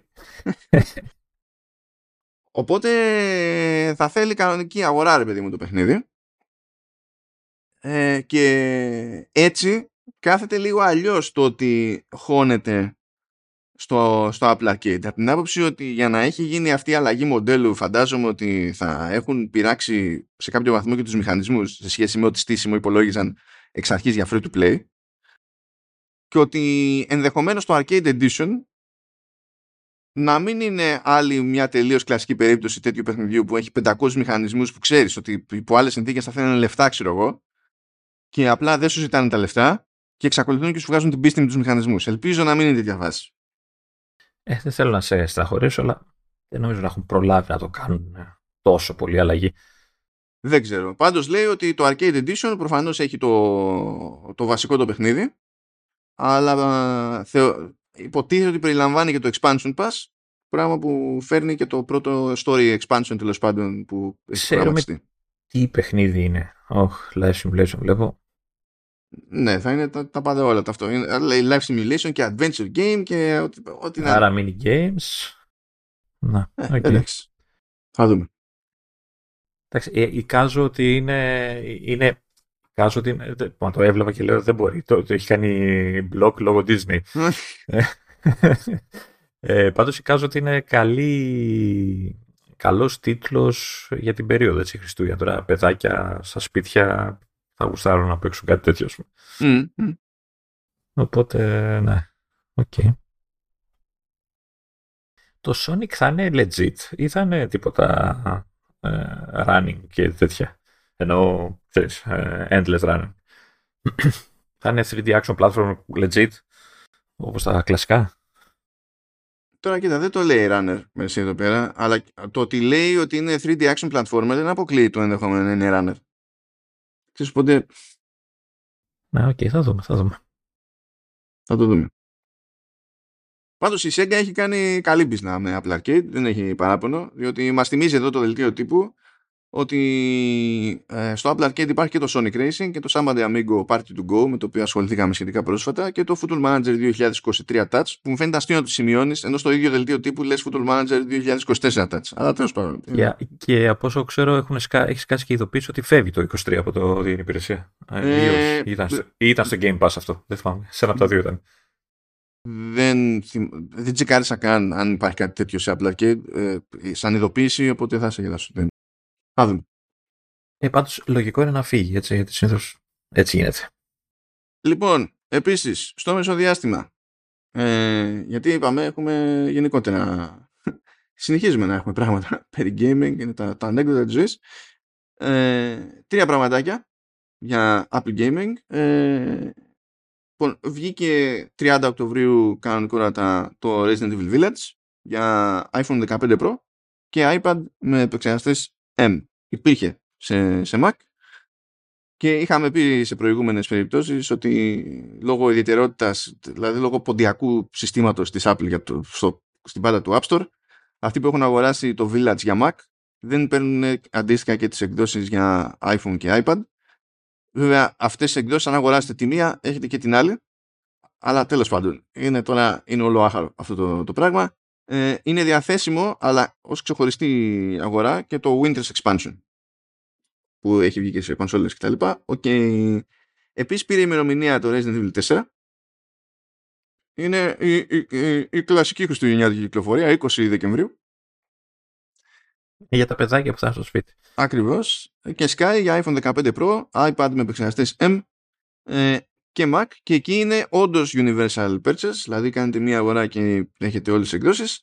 Και παράλληλα, αλλά δεν είναι πακέτο με τη βασική αγορά, υπάρχει και το Separate Way στο DLC που βγήκε ε, τέλη Σεπτεμβρίου, νομίζω, αν δεν κάνω λάθος, κάπου τέλη Σεπτεμβρίου. Το, παίζει το Resident Evil 4 είναι το πιο, ας πούμε, διασκευασμένο ο πιο διασκευασμένος τίτλος της σειράς, έτσι. Δηλαδή, όχι, όχι δεν παίζει, είναι ξεκάθαρα. Δηλαδή είναι... Ε, ναι.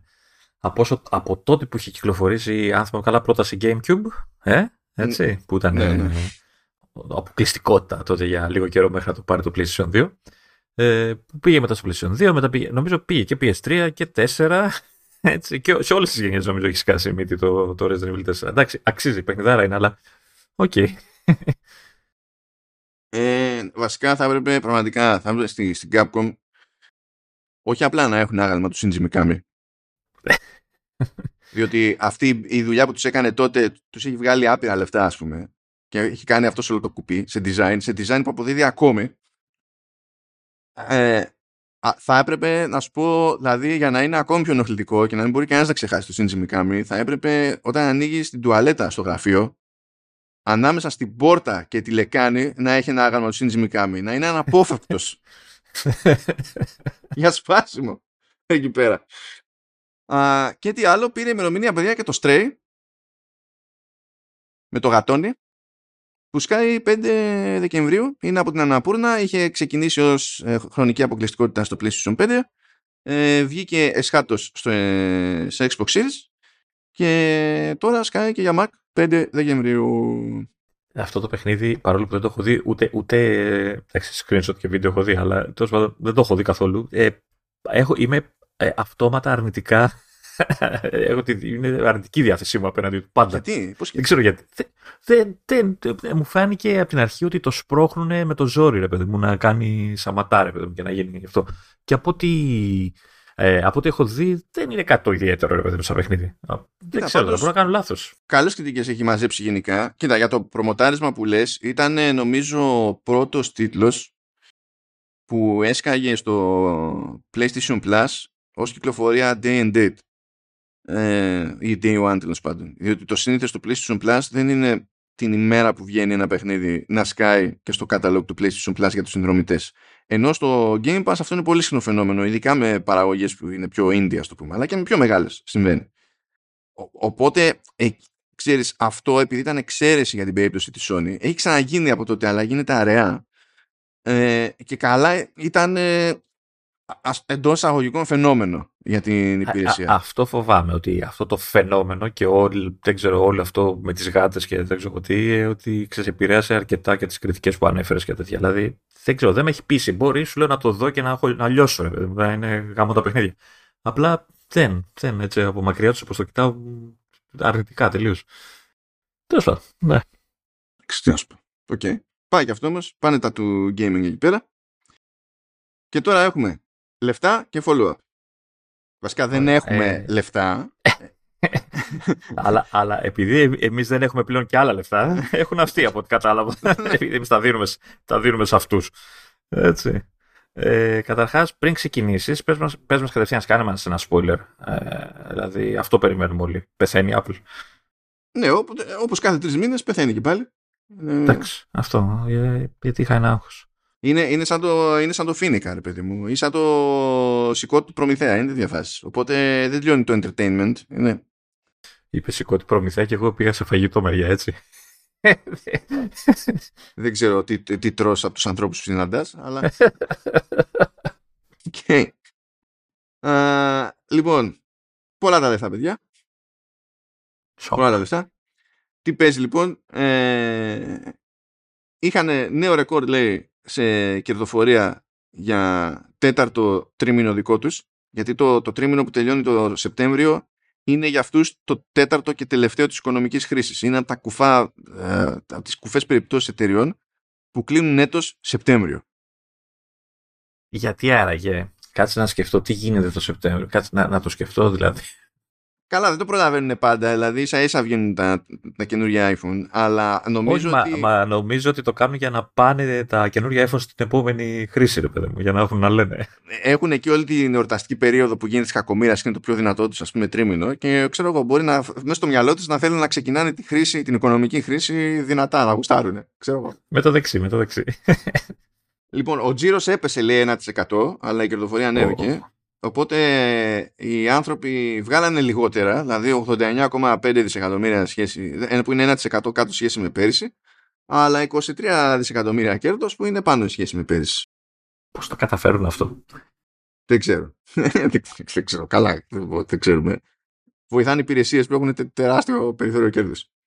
Ε, και γενικά τα δύο σημαντικότερα segments είναι το iPhone και, το, ε, και οι υπηρεσίες. Το iPhone είναι το 49% του τζίρου τριμήνου και το 25% είναι οι υπηρεσίες. Στο 10% είναι τα λεγόμενα wearables που τέλος πάντων περιλαμβάνουν διάφορα ξέπαρκα πράγματα μεταξύ τους στην πραγματικότητα. Ε, 9%... Και σε λίγο καιρό θα, θα περιλαμβάνει και το Vision Pro. Λογικά. 9% Mac, 7% iPad επί του συνόλου. Ε... Είχε 7% το iPad χωρίς καινούργια κυκλοφορία, ουσιαστικά καινούργια κυκλοφορία; Ναι, ναι. Okay, okay. Τι ουσιαστικά δεν είχε τίποτα. Μόνο το Apple Pencil βγήκε ναι. το καινούριο. Δηλαδή, ε, το Apple Pencil είναι στα wearables. Γιατί έχω δει κάποιους που το φοράνε στα αυτή, μπακάλιδες και τέτοια. Τι να πω, να μου το γνωρίσει αυτό το μπακάλι που έχει iPad και Apple Pencil. Θέλω να μάθω πράγματα. Ε, λοιπόν, ε, iPhone. Ο τζίρος του iPhone ήταν 3% πάνω σε σχέση με πέρυσι. Οπότε δεν θα παραπονηθεί κανένας. όλοι οι κομπλέ. Και αυτό παρότι ε, έπεσε λίγο η αγορά της Κίνας. Ε, ε, της Κίνας. Greater China που λέει που δεν είναι μόνο η Κίνα. Δηλαδή βάζουν μέσα και Ταϊβάν ξέρω εγώ και τέτοια και, και Μπορώ να πούμε Ασία, αλλά η Ασία έχει κι άλλα, όχι. Πιάνει, πιάνει κι άλλους. Great, το Greater China είναι αυτό που περιλαμβάνουμε μέσα και τις χώρες που θεωρεί ότι θεωρεί η Κίνα ότι είναι δικές της δεν θέλουμε να τους πούμε ότι δεν είναι δικές της, αλλά θέλουμε να, να, έχουμε και κάτι να ακούγεται ωραία για να μας πρίξει τα σκότια. Είναι αυτό, Greater China. Okay. Και όταν λένε mainland China, εννοούν την κανονική την Κίνα. αυτό. Ναι. Ε, Mac έπεσε 34% ο τζίρος. Και εδώ είναι που έπεσε και το μεγαλύτερο μαγείρεμα από την πλευρά του Tim Cook. Διότι λέει κάποια πράγματα που ισχύουν ότι πρώτα απ' όλα είναι διαφορετικό το timing των κυκλοφοριών. Ωραία. Ισχύει αυτό. Είπε επίσης ότι πέρυσι τέτοια περίοδο ρεφάριζε στην ουσία παραγγελίες που είχαν μείνει πίσω σε προηγούμενο τρίμηνο επειδή όντως σε προηγούμενο τότε τρίμηνο ε, είχαν θέμα στην παραγωγή που είχαν βγει off γραμμές παραγωγής και δεν μπορούσαν να φτιάξουν όντως και αυτό πες, παίζει κάποιο ρόλο κτλ. Αλλά το ότι αυτό φταίει και οι συναλλαγματικές ισορροπίες, γιατί σε διάφορες περιπτώσεις έλεγε ρε παιδί μου ότι ξέρω εγώ εδώ ήμασταν μείον, αλλά αν το συνάλλαγμα είχε μείνει ίδιο, αν οι ισοτιμίες είχαν μείνει ίδιες, θα ήμασταν πάνω, ξέρω εγώ. Οπότε μας τρώει, ξέρω εγώ, αυτή η διαφορά. Έλεγε κάτι τέτοια για να τα κάνει να ακούγονται πιο ωραία. Ε, επειδή αν δεν τα κάνεις, σε πιάνει κατάθλιψη. Κατάλαβε. Είναι αυτό. τι θα γίνουμε, που, που τι μας ξημερώνει αύριο. Α, και τέλος πάντων, ε, αυτό που προκύπτει όμως είναι ότι έχει μεγάλη πτώση ο Mac όλη τη χρονιά. Και δεν παίζουν όλη τη χρονιά αυτές τις λεπτομέρειες. Επίσης, ε, η αρχή της χρονιάς, τον Ιανουάριο, είχε νέα MacBook Pro τότε με M2 Pro, M2 Max και μετά M2 Ultra και τα, και τα λοιπά, Και το καλά, από Mac Pro δεν περιμένει κανείς να πουλήσει εκατομμύρια θυμάσαι, θυμάσαι που όταν είχαν σκάσει τα M2 ήταν όλοι χλιάροι και εντάξει και σιγά το jump και τέτοια. Μήπως ξέρεις, αντικατοπτρίζεται και, και από αυτό ρε παιδί μου. Γιατί έχω, έχω μια περίοδο να δω με τα καινούργια M3 που έχω την εντύπωση ότι κάναν λίγο περισσότερη αίσθηση. Να δούμε αν θα ξέρεις, ε, επηρεάσουν το, το νουμεράκι θετικά ε, τώρα, στους επόμενους μήνες. Ε, κοίτα, ε, εδώ πέρα άμα δεις τα προηγούμενα χρόνια θα δεις ότι πρώτα απ' όλα σε μια σταθερή βάση σε τζίρο ο Mac ανέβαινε. Ανέβαινε ε, και πριν τον ερχομοτό Apple Silicon. Το 2020 παίξανε δύο πράγματα. Η κλεισούρα λόγω καραντίνας και ο ερχομός του Apple Silicon. Όλη η αγορά λοιπόν εκείνη την περίοδο πήγε προς τα πάνω γιατί όλοι αγοράζανε συστήματα για να κάνουν ε, δουλειά από το σπίτι και ε, ε, αυτοί που ενδιαφέρονταν για Mac με Apple Silicon είχαν και ένα λόγο παραπάνω. Οπότε 2020 και 2021 και 2022 βλέπεις αδιανόητα ρεκόρ και άλματα στο τζίρο τα οποία είναι ανομαλία αν τα βάλεις κάτω και όλες οι εταιρείες τεχνολογίας σε σχέση με εκείνες τις χρονιές πάνε προς τα κάτω και προσαρμόζονται πλέον και ο τζίρος που έχει κάνει αν εξαιρέσεις δηλαδή 20, 21, 22 ο τζίρος που έκανε το 23 σε αυτό το τρίμηνο λέμε πάντα έτσι ο Mac είναι πάνω από κάθε άλλη χρονιά μέχρι και το 2019 ναι. Ε, είναι σαν να γυρνάμε στα κανονικά.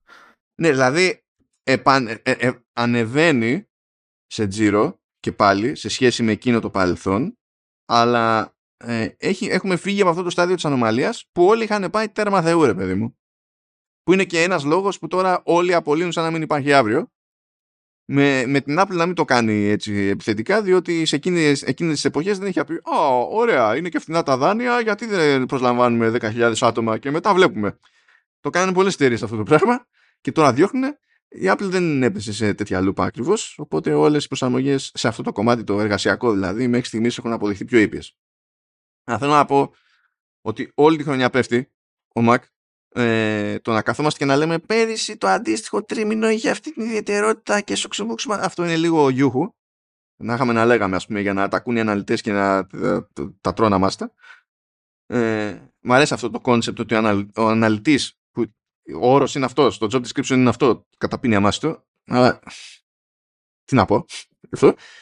Αλλά στην ουσία είναι, ε, ο, ο Mac επανέρχεται σε λογικά πλαίσια με, λογική, ε, με το σκεπτικό κιόλας έτσι ότι αλλαγή αρχιτεκτονικής και αναβαθμίσει με φούρια δεν γίνονται κάθε μέρα. Πάντως, έχει ενδιαφέρον να δούμε τι θα κάνει ο M3 έτσι γιατί ε, σου λέω μου άφησε την αίσθηση ότι τον δεχτήκαν θετικά και δεν έχω δει και πολλά review ακόμα αλλά έτσι, αυτή την αίσθηση μου άφησε. Καλά είναι λίγο ανάμεικτα εκεί θα τα συζητήσουμε θα τα συζητήσουμε με αφορμή τον M3 Pro βασικά αλλά αφού ξεμπερδέψουμε από εδώ. Λοιπόν, πτώση είχε και το iPad.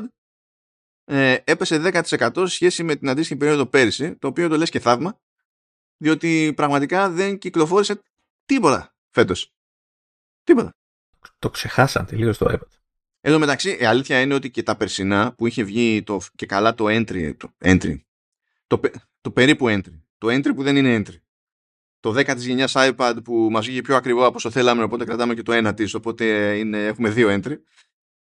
Και τα πιο πρόσφατα refreshes από iPad Pro ας πούμε είχαν βγει Οκτώβριο το 22 οπότε ξέρεις αυτό οι αποστάσεις αυτές θα φανούν το ναι, τρίμηνο των γιορτών.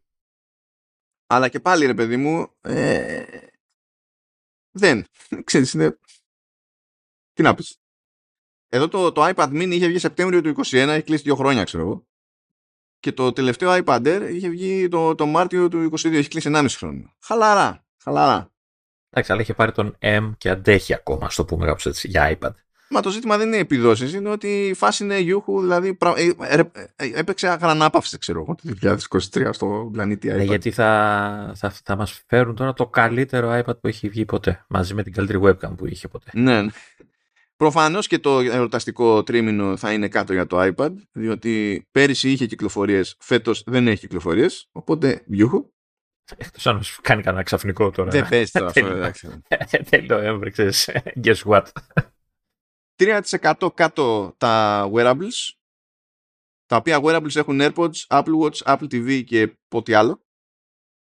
Κοίτα, ε, έχουμε χλιαρή κυκλοφορία Apple Watch, νομίζω. Και σε επίπεδο Ultra και απλό. Ναι, υπάρχει και η φήμη για το του χρόνου, έτσι ότι και καλά θα υπάρχει κάποιο redesign κτλ. Και είναι και το άλλο. Δεν, δεν είχαμε κυκλοφορία AirPods. Πέρυσι, τέτοια εποχή. Σωστό. Βγα- Βγαίνει η δεύτερη γενιά των AirPods Pro. Τώρα ναι, βγήκε η φάση έκδοση με τη USB-C, αλλά τέλος πάντων τώρα Ναι, δεν μιλάμε. όχι, Αυτό είναι. Εντάξει. Ε, τότε όμως έβγαιναν τα δεύτερης γενιάς AirPods Pro που ξέρουμε ότι πουλάνε. πουλάνε στα σοβαρά. Οπότε. Εντάξει. Νομίζω έχει πει η Apple ότι τα AirPods Pro είναι τα πιο δημοφιλή της AirPods, παρότι δεν είναι τα πιο φθηνά. Ναι, νομίζω αυτό το, το καταφέρνει σε πολλά επίπεδα. Έτσι και στο iPhone το ισχύει. Εντάξει. Ε, επίσης οι υπηρεσίες ε, ανέβηκαν κατά 16%. Αυτό είναι ένα μυστήριο. Ε, είπε, έκανε ένα σχόλιο και λέει ότι ανέβηκε πιο πολύ από το προβλεπέ το Apple Music. Ό,τι και αν σημαίνει αυτό. Ε, Οκ. Ε, είπε πάντως ότι είχε νέα ρεκόρ τζίρου από App Store, ε, διαφήμιση, Apple Care, iCloud, iCloud ε, Payment Services και Apple TV ε, Apple TV Plus. Και Apple Music λέει ότι στην ουσία ε, έκανε νέο ρεκόρ για το τέτοιου είδους τρίμηνο ξέρω εγώ. Και προσέξτε είναι 16% πάνω. Πριν εφαρμοστούν οι αυξήσεις τιμών Αυτό ήθελα να ρωτήσω. Δεν έχει προλάβει τις, ε, Όχι. να, να μπουν μέσα για να τιμήσει. Έτσι. όχι μου ήρθε με ένα ειδοποίηση και μου είπε ότι θα πάει 21,95 κοινώς 22 ευρώ Μμ. ε, ε, οπότε πάλι μας κάνουν ε, σκόντο εδώ λίγο στη σούμα διότι αν πήγαιναν όπως άλλες αγορές και ευρωπαϊκές ή πήγαιναν με το δολάριο και τα κλασι... το κλασικό τρόπο που κάνουν τις μετατροπές σου συνήθως νομίζω θα έδινα 26 κάτι τέτοιο Ε, μήπως ε, να αλλάξεις λίγο, να, να πάρεις κάτι πιο φθηνό ε, για να κρατήσεις λεφτά για το η συνδρομή του Facebook; η συνδρομή Ήταν του ύπουλο Facebook θα αυτό. είναι, θα είναι, θα είναι sanity check είναι το, δεν- 13 ευρουδάκια μου ζητάει. λοιπόν θέλω να δώσω δω- ε, θέλω να δώσω ένα δεκάρικο Γιατί, 13 λέει. Όχι 13 είναι μέσω, μέσω των App Stores επειδή τις κρατάνε το 30% γι' αυτό ρε. Α, ε, ναι, γιατί εμένα μου έβγαλε την ειδοποίηση στο app του, στο iPad νομίζω ήταν. Και Στο έλεγε βγάζει και στο 13. desktop όμως. Μέχρι να κάνεις επιλογή, δηλαδή αν δεν έκανες επιλογή στο τηλέφωνο, οπότε θε- το θεωρούσε εκκρεμότητα, αν έμπαινες από browser, στο πέταγε εκεί εκεί, αλλά σου έδινε την τιμή, τη, ξέρεις, τη- το δεκάρικο. Χωρίς το 30% ναι. Ναι. Ε, θέλω να το κάνω, διότι είμαι περίεργος να δω αν με την εξαφάνιση το- των διαφημίσεων κάθε δύο post, ξέρω εγώ, σε οτιδήποτε, που αυτό ισχύει, δηλαδή πληρώνεις μία φορά και σε καλύπτει στα προσωπικά σου accounts και στο Facebook και στο Instagram. ναι. Και ειδικά στο Instagram που σχεδόν post παρά post είναι διαφήμιση. Θέλω να δω αν χωρίς όλη αυτή την αηδία αυτά τα δύο προϊόντα τρώγονται. Είμαι περίεργος γιατί έχω ξεχάσει πώς είναι χωρίς την αηδία. Ναι. Ε, βέβαια, έχω την εντύπωση ότι η, η μεγαλύτερη ιδέα δεν είναι από τις διαφημίσεις αυτά τα δύο προϊόντα. Ναι, ε, ε, ναι, δεν γίνεται να. Δηλαδή, ό,τι και να πληρώσουμε, δεν γίνεται να γλιτώσουμε από τους τρελούς. Εντάξει, αυτό ισχύει. Εν τω μεταξύ, μιας και το ανέφερες τώρα αυτό σαν θέμα. Μ' αρέσει που βγαίνουν μερικοί, εντός και εκτός Ελλάδος, δεν, είναι, δεν έχει να κάνει με συγκεκριμένο group. Ε, λέει, και τι να το κάνεις, αφού τόσοι, ξέρω εγώ, ε, έχουν sponsors δικούς τους και τους και τους πρόχνουν. Λες, ρε φίλε, Προφανώς και δεν γίνεται να σου κόψει. Άμα πληρώσεις συνδρομή, προφανώς και δεν γίνεται να σου κόψει το post που θα κάνω εγώ manually, ας πούμε, και θα ταγκάρω κάποιον sponsor που μπορεί να έχω. Προφανώς και δεν θα το κόψει αυτό το πράγμα. Δεν γίνεται να το κόψεις αυτό το πράγμα. Πώς έχεις την απέτηση να το κόψει αυτό το πράγμα; Είναι διαφορετική δραστηριότητα. Δεν είναι καν διαφήμιση του Facebook γίνει τώρα. Πώς θες να το κόψεις; Ε, Δεν, δεν το πιάνω. Εγώ είμαι πολύ αισιόδοξος που πιστεύω ότι τουλάχιστον με αυτή την ειδοποίηση θα καταλάβει ο κόσμος πώς δουλεύει το Facebook και οι διαφημίσεις του. Ότι Αυτός είναι ο στόχος της Ευρωπαϊκής Επιτροπής βασικά. Ε, διότι τους έλεγε ότι πρέπει, πρέπει να ρωτάτε, παιδιά. Πρέπει να ρωτάτε. Δεν είναι, έχουμε, επειδή κάποτε πατήσατε OK, τα ρουφάμε όλα. Ναι, αλλά θα το καταλάβει ο κόσμος ότι... Όχι, θα καταλάβει ότι πρέπει να πατήσετε αυτό. Γράψτε ένα post που λέει ότι δεν επιτρέπω στο Mark να ναι, πάρει τα προσωπικά μου. Θα γίνει αυτή η ιδέα πάλι. Είναι κλασικά. Βέβαια, έτσι, όταν έχουμε τέτοιου είδους διεξόδους, που εδώ έχουμε το περιθώριο να συνειδητοποιήσουν μερικοί παιδί μου που πώς να σου πω, κάνουν, συναντιούνται οι συνάψεις τους μερικές φορές, τουλάχιστον δύο ας πούμε και κάνουν τζιζ, να καταλάβουν ότι το τσάμπα Facebook δεν είναι τσάμπα. Και ότι άμα πεις δεν θέλω να χρησιμοποιήσω τα δεδομένα μου για, για διαφημιστικούς σκοπούς, ε, ε, δεν αξίζεις μία για αυτούς και σου λένε πολύ ευχαρίστως λοιπόν 10 ευρώ το μήνα.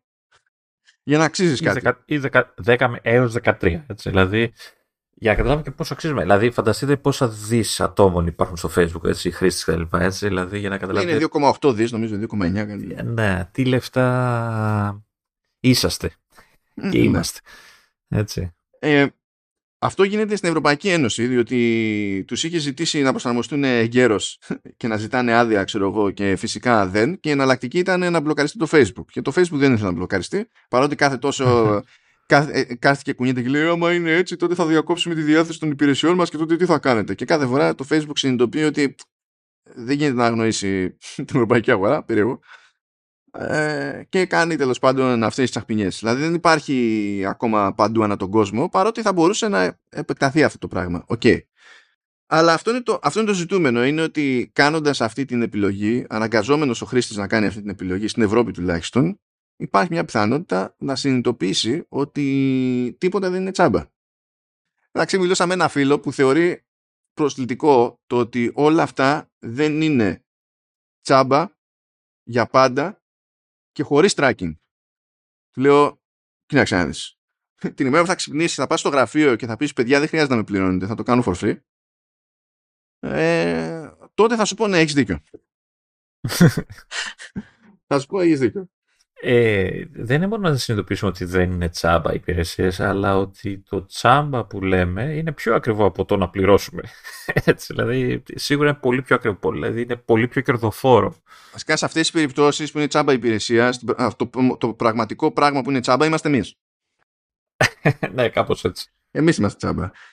Και παίζει αυτό το, το πράγμα. Και παιδιά, άμα θέλετε, άμα σας νοιάζει για να γλιτώνετε και tracking κτλ., θα πέσει φράγκο.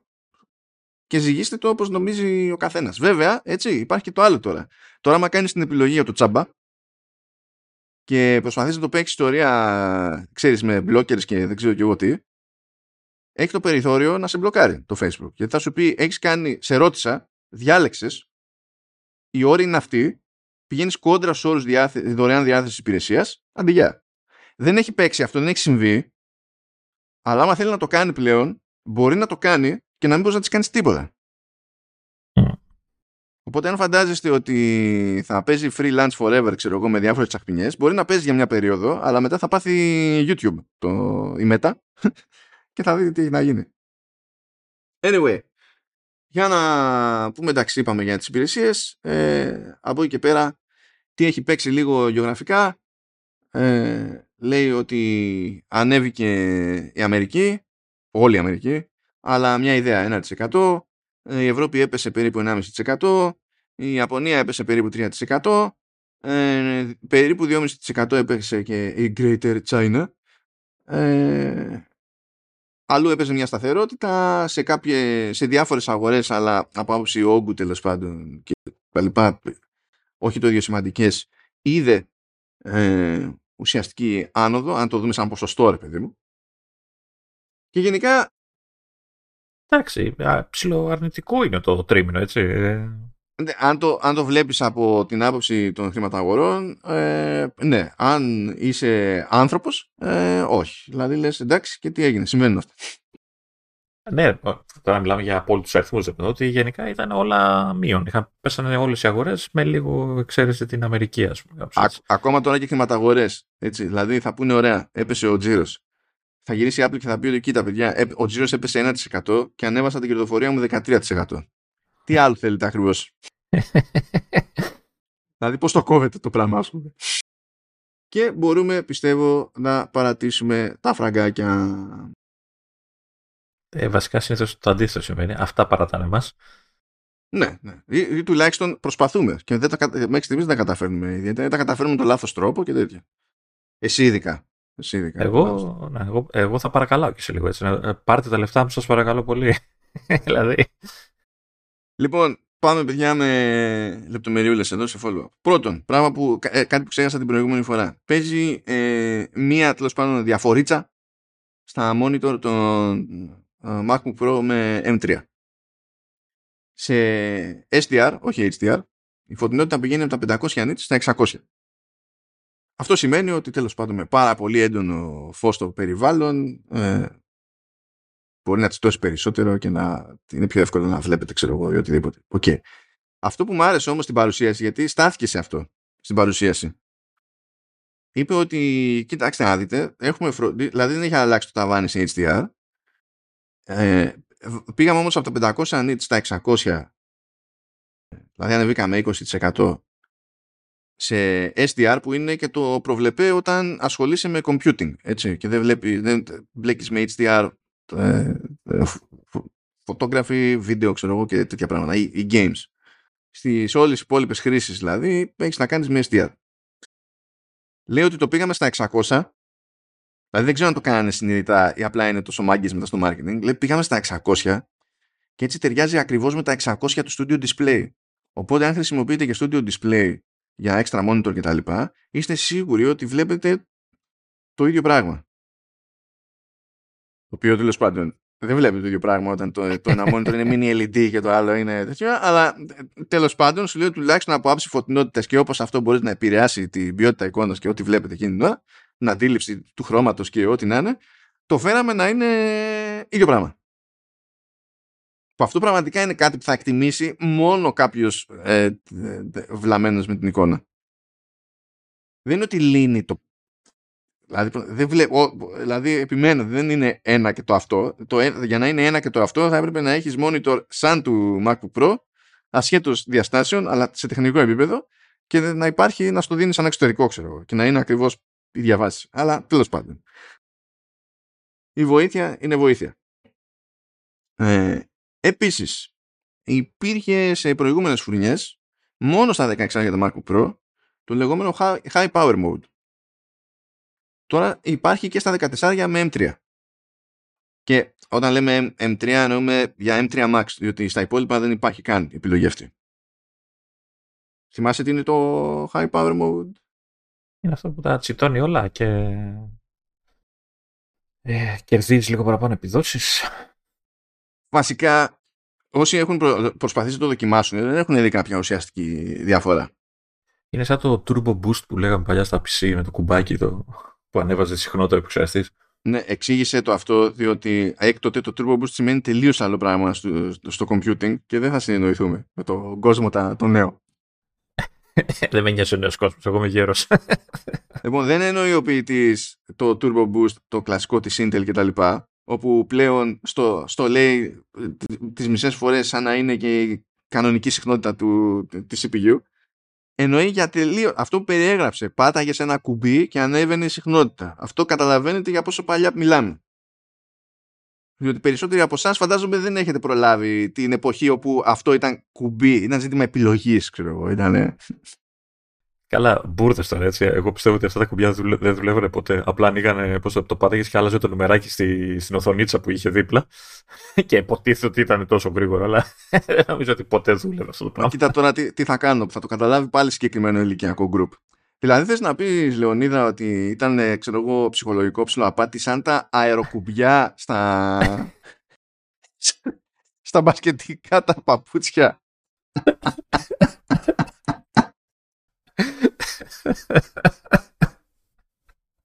Έλα, με λίγο σπρώξιμο θα φτάσουμε αμίγκα πάλι προς τα πίσω θα πηγαίνουμε. Άντε, άντε να δω, άντε να δω. ε, λοιπόν, ε, δεν έχουν δει κάποια συγκλονιστική διαφορά. Δηλαδή, από, ε, σε γενική επίδοση και με το high power mode φαίνεται να είναι η ίδια η φάση. Αυτό που εικάζουν όλοι είναι ότι επειδή με το που το βάλεις στο high power mode οι ψύκτρες λένε «Γίχα!» Είναι all the RPMs. All the RPMs, left and right. Ότι αυτό ρε παιδί μου το χώνει, δηλαδή βάζει το σύστημα ψύξης στην τσίτα με, με στόχο αυτή την επίδοση που πιάνει ρε παιδί μου πάνω κάτω στο peak να μπορεί να την κρατάει για μεγαλύτερο χρονικό διάστημα χωρίς throttling. Αυτό να μειώσει το throttling δηλαδή, να, να, okay. Μειώνει το throttling, λιώνει την μπαταρία, λιώνει και το μηχάνημα. Ναι, άλλη Αλλά τέλος πάντων υφίσταται πλέον σαν επιλογή και στα 14 με M3 Max, ενώ προηγουμένως δεν ήταν. Υπήρχε μόνο στα 16 με M1 και M2 Max. Εντάξει, θετικό το λες. Okay. Συνεχίζουμε σε λεπτομεριούλες που έχουν πετύχει, που έχουν προκύψει. Λοιπόν, τα 16 τα MacBook Pro υποτίθεται ότι έρχονται, ειδικά στην περίπτωση του M3 Max, έρχονται με τροφοδοτικό που είναι 140W και συνδέεται μέσω MagSafe 3. Ε, με 140 κάνει και fast charge υποτίθεται και πάει λέγοντας. Αυτό που πήρανε χαμπάρι κατόπιν εορτής, γιατί δεν το έχει δηλώσει η Apple, το είπε, ξεκαθάρισε μετά, είναι λέει ότι υποστηρίζεται fast charging και από τις ε, θύρες USB-C, παύλα Thunderbolt. Αρκεί λέει να έχετε καλώδιο που σηκώνει 240W. Τώρα γιατί, λέει, γιατί λέει καλώδιο 240W, διότι ε, μεταξύ το, του, δηλαδή από το καλώδιο USB-C για φόρτιση που σηκώνει 100W μέχρι το καλώδιο που σηκώνει 240W δεν υπάρχει spec για κάτι ενδιάμεσο. Δηλαδή, αν πείτε θέλω καλώδιο φόρτισης USB-C που να πηγαίνει πάνω από 100W, τότε θα πάρετε καλώδιο που πηγαίνει 240. Αυτό είναι. Που σηκώνει δηλαδή ως καλώδιο σηκώνει τα 240W.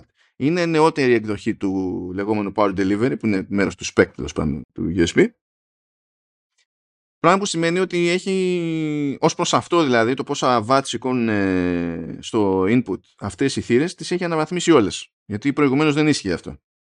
Δηλαδή στα, στα, στα M2, ε, USB-C παίρνανε μέχρι 100 watt. Οπότε δεν μπορούσαν να κάνουν fast charge. Επειδή μου ήθελες και καλά, ξέρεις, να πας μέσω MagSafe για να κάνει fast charge. Τώρα αν έχεις ε, το όποιο, ξέρω εγώ, τροφοδοτικό και το ίδιο το τροφοδοτικό της Apple βασικά. Κοτσάρεις όμως καλώδιο που είναι USB-C σε USB-C. Εφόσον αυτό σηκώνει πάνω από 100 W, άρα σηκώνει 240, τότε θα λειτουργήσει και θα κάνει και fast charge. Okay. Πάει και αυτή η λεπτομεριούλα.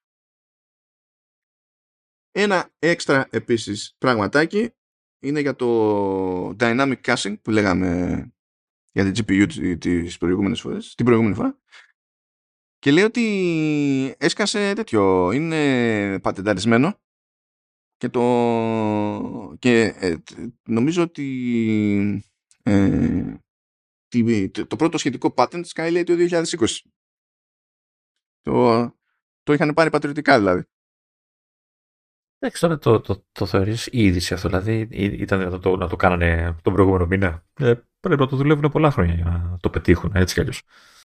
Ναι, απλά δεν είναι αυτονόητο ότι θα το πατεντάρουν. Δηλαδή, το περίεργο σε αυτή την υπόθεση είναι ότι κάνουν κάτι που λένε δεν το κάνει κανένας άλλος. Το κάναμε πρώτη φορά εμείς, ας πούμε, και το πατεντάρουν για να μην μπορεί να το κάνει κανένας άλλος. Ναι, ρε παιδί, αλλά σε, σε, δεν είναι αναμένο. Μα είναι, αυτό δεν κάνουν. Δηλαδή, όταν θεωρούν ότι έχουν κάτι που ξέρεις είναι καινούριο και το κάνουν μόνο αυτοί, ότι θα το πατεντάρουν και όχι απλά το, θα, θα τους σκίσουν τα ράματα για, σε πατέντες, για να μην μπορεί ο άλλος να το χρησιμοποιήσει έτσι. Ναι, απλά δεν τους έχω συνηθίσει να το κάνουν αυτό στη μεριά των chipsets, παιδί μου. Αυτό θέλω να πω. Ε, τώρα πλέον νομίζω θα το βλέπουμε πιο συχνά αυτό με τα, με τα δικά τους chips. Είναι πάντως ένα ερωτηματικό γενικά ο αντίκτυπος του dynamic caching ακριβώς επειδή κατά πώ φαίνεται δεν προπάρχει, δεν το έχει δοκιμάσει κανένας ε, και δεν ξέρουμε ακριβώς τι σημαίνει στην πράξη δεν υπάρχουν καν συγκεκριμένα τεστ, ας πούμε, νομίζω, ξέρεις, που να πηγαίνουν να στοχεύουν ακριβώς την ιδιαιτερότητα αυτή για να καταλάβουν ποιος είναι ο αντίκτυπος. Εγώ πιστεύω ότι θα κάνει, μεγάλο, ε, θα, θα κάνει μεγάλη διαφορά. Δηλαδή, δεν την έχω να, να στέκεται σε τόσο hardcore λειτουργία, το πούμε, ε, για τόση πολλή ώρα σε ένα, σε ένα event, χωρίς να ξέρεις, να πιστεύει ότι δεν θα έχει δια, ε, ε, κάποια διαφορά στις επιδόσεις κτλ. Δηλαδή το, το μόνο που με κρατάει είναι ότι μήπως χρειάζεται κάποια έξτρα δουλειά από τους developers για να το αξιοποιήσουν αυτό το πράγμα. Όχι, όχι. Είπε, είπε μάλιστα ότι δεν χρειάζεται να κάνουν developers τίποτα. Το αναλαμβάνει το hardware να το κάνει μόνο του. Δηλαδή αυτό για μένα είναι μεγάλη. Ακόμα και μικρό να είναι το κέρδος από dynamic ναι, caching. Ναι, ναι. Αυτό το δεύτερο είναι το σημαντικό της υπόθεσης. Διότι όσο και αν είναι το κέρδος, το μικρό, ε, δεν θα χρειαστεί να κάνει κανένας τίποτα, ας πούμε. Άρα δεν, δεν, έχω, δεν είμαι τελείως off όταν, όταν σε, μια, σε ένα event που κράτησε με ένα μισάωρο έφαγε αρκετό χρόνο, το πούμε, για να αναλύσει ένα τέτοιο, ένα, μια τέτοια λειτουργία ε, το, το ότι ξέρεις, πιστεύεις αυτή και ότι θα κάνει όντως μεγάλη διαφορά στις επιδόσεις. Ε, δεν νομίζω ότι θα το έκανε αλλιώς.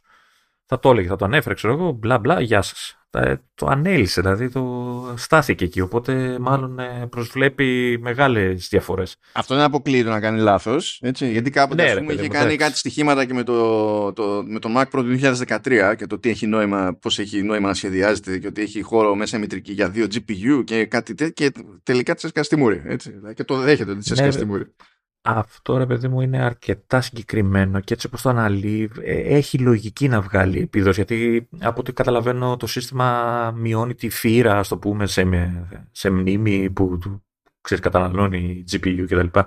Ε, έχω την εντύπωση ότι έχει βρει κάτι καλό εδώ και πιστεύω θα, αρχί, θα δούμε σύντομα άλλους κατασκευαστές να προσπαθούν να προσφέρουν κάτι αντίστοιχο ξέρεις, να αρχίσουν να αντιγράφουν δηλαδή το, το όλο θέμα. Να δούμε. Ε, δύο πραγματάκια περί iMac πριν στραφούμε μετά σε θέματα αποδόσεων και κάτι περί RAM για να κάνουμε κύκλο με την αρχική συζήτηση που έλεγες και εσύ για το τι διάλεξες, mm. πώς διαλέγεις κτλ. Βγήκε και είπε η Apple ναι γεια σας ε, επειδή μας τα έχετε κάνει τσουρέκια δεν ετοιμάζουμε καινούριο 27 iMac με Apple Silicon. Τέλεια. Λοιπόν, επειδή μιλάμε για, για marketing speak της Apple εδώ πέρα. Α, γι' αυτό λέω τέλεια. Άρα τι ετοιμάζουν; 32. Το δεν ετοιμάζουμε 27 μπορεί να σημαίνει δεν, ε, από δεν ετοιμάζουμε μεγαλύτερο iMac μέχρι ετοιμάζουμε iMac στις 7,1. δεν χρειάζεται καν να είναι 30 ξέρω Δηλαδή όχι, όχι. Ε, στην αρχή, έτσι όπως το διάβασα στην αρχή, ε, ε, έφαγα ξενέρα. Λέω, όχι, ρε γαμώτο και περίμενα μήπως και ξέρεις, κάνω κάποια στιγμή την αγορά. Ε, αλλά μετά ξέρεις το, το, το, κοιτάω και λέω, κοίτα να δεις τώρα, είναι πολύ έξυπνη ατάκα που χρησιμοποίησανε. Έτσι. Αφού είναι διάλογο κάλσες. Ε, εντάξει, είναι, είναι προφανέ. Ε, δηλαδή, αν το σκεφτείς, είναι προφανές ότι ετοιμάζουν μεγάλο αίμα, αλλά απλά δεν θα είναι 27 και θα είναι 30, ξέρω εγώ, ή 32 ή δεν ξέρω τι. Εννοείται βέβαια ότι δεν θα μπορώ να το πάρω, αλλά λέμε το. Τουλάχιστον θα υπάρχει. Λοιπόν, ε, για να, για να μην εμπλέκεστε μόνοι σας. Από αυτή τη δήλωση δύο πράγματα είναι σίγουρα. Και μόνο αυτά τα δύο πράγματα είναι σίγουρα. Ότι αν βγει μεγαλύτερο iMac, δεν είναι σίγουρο ότι θα βγει, αλλά αν βγει, δεν θα είναι 27 ίντσος. Αυτό είναι το ένα, σίγουρο. Και το δεύτερο σίγουρο είναι ότι η Apple κάνει τον κόπο να πετάξει αυτή την ατάκα, επειδή θέλει να σας πει ότι αν περιμένετε για 27 mm.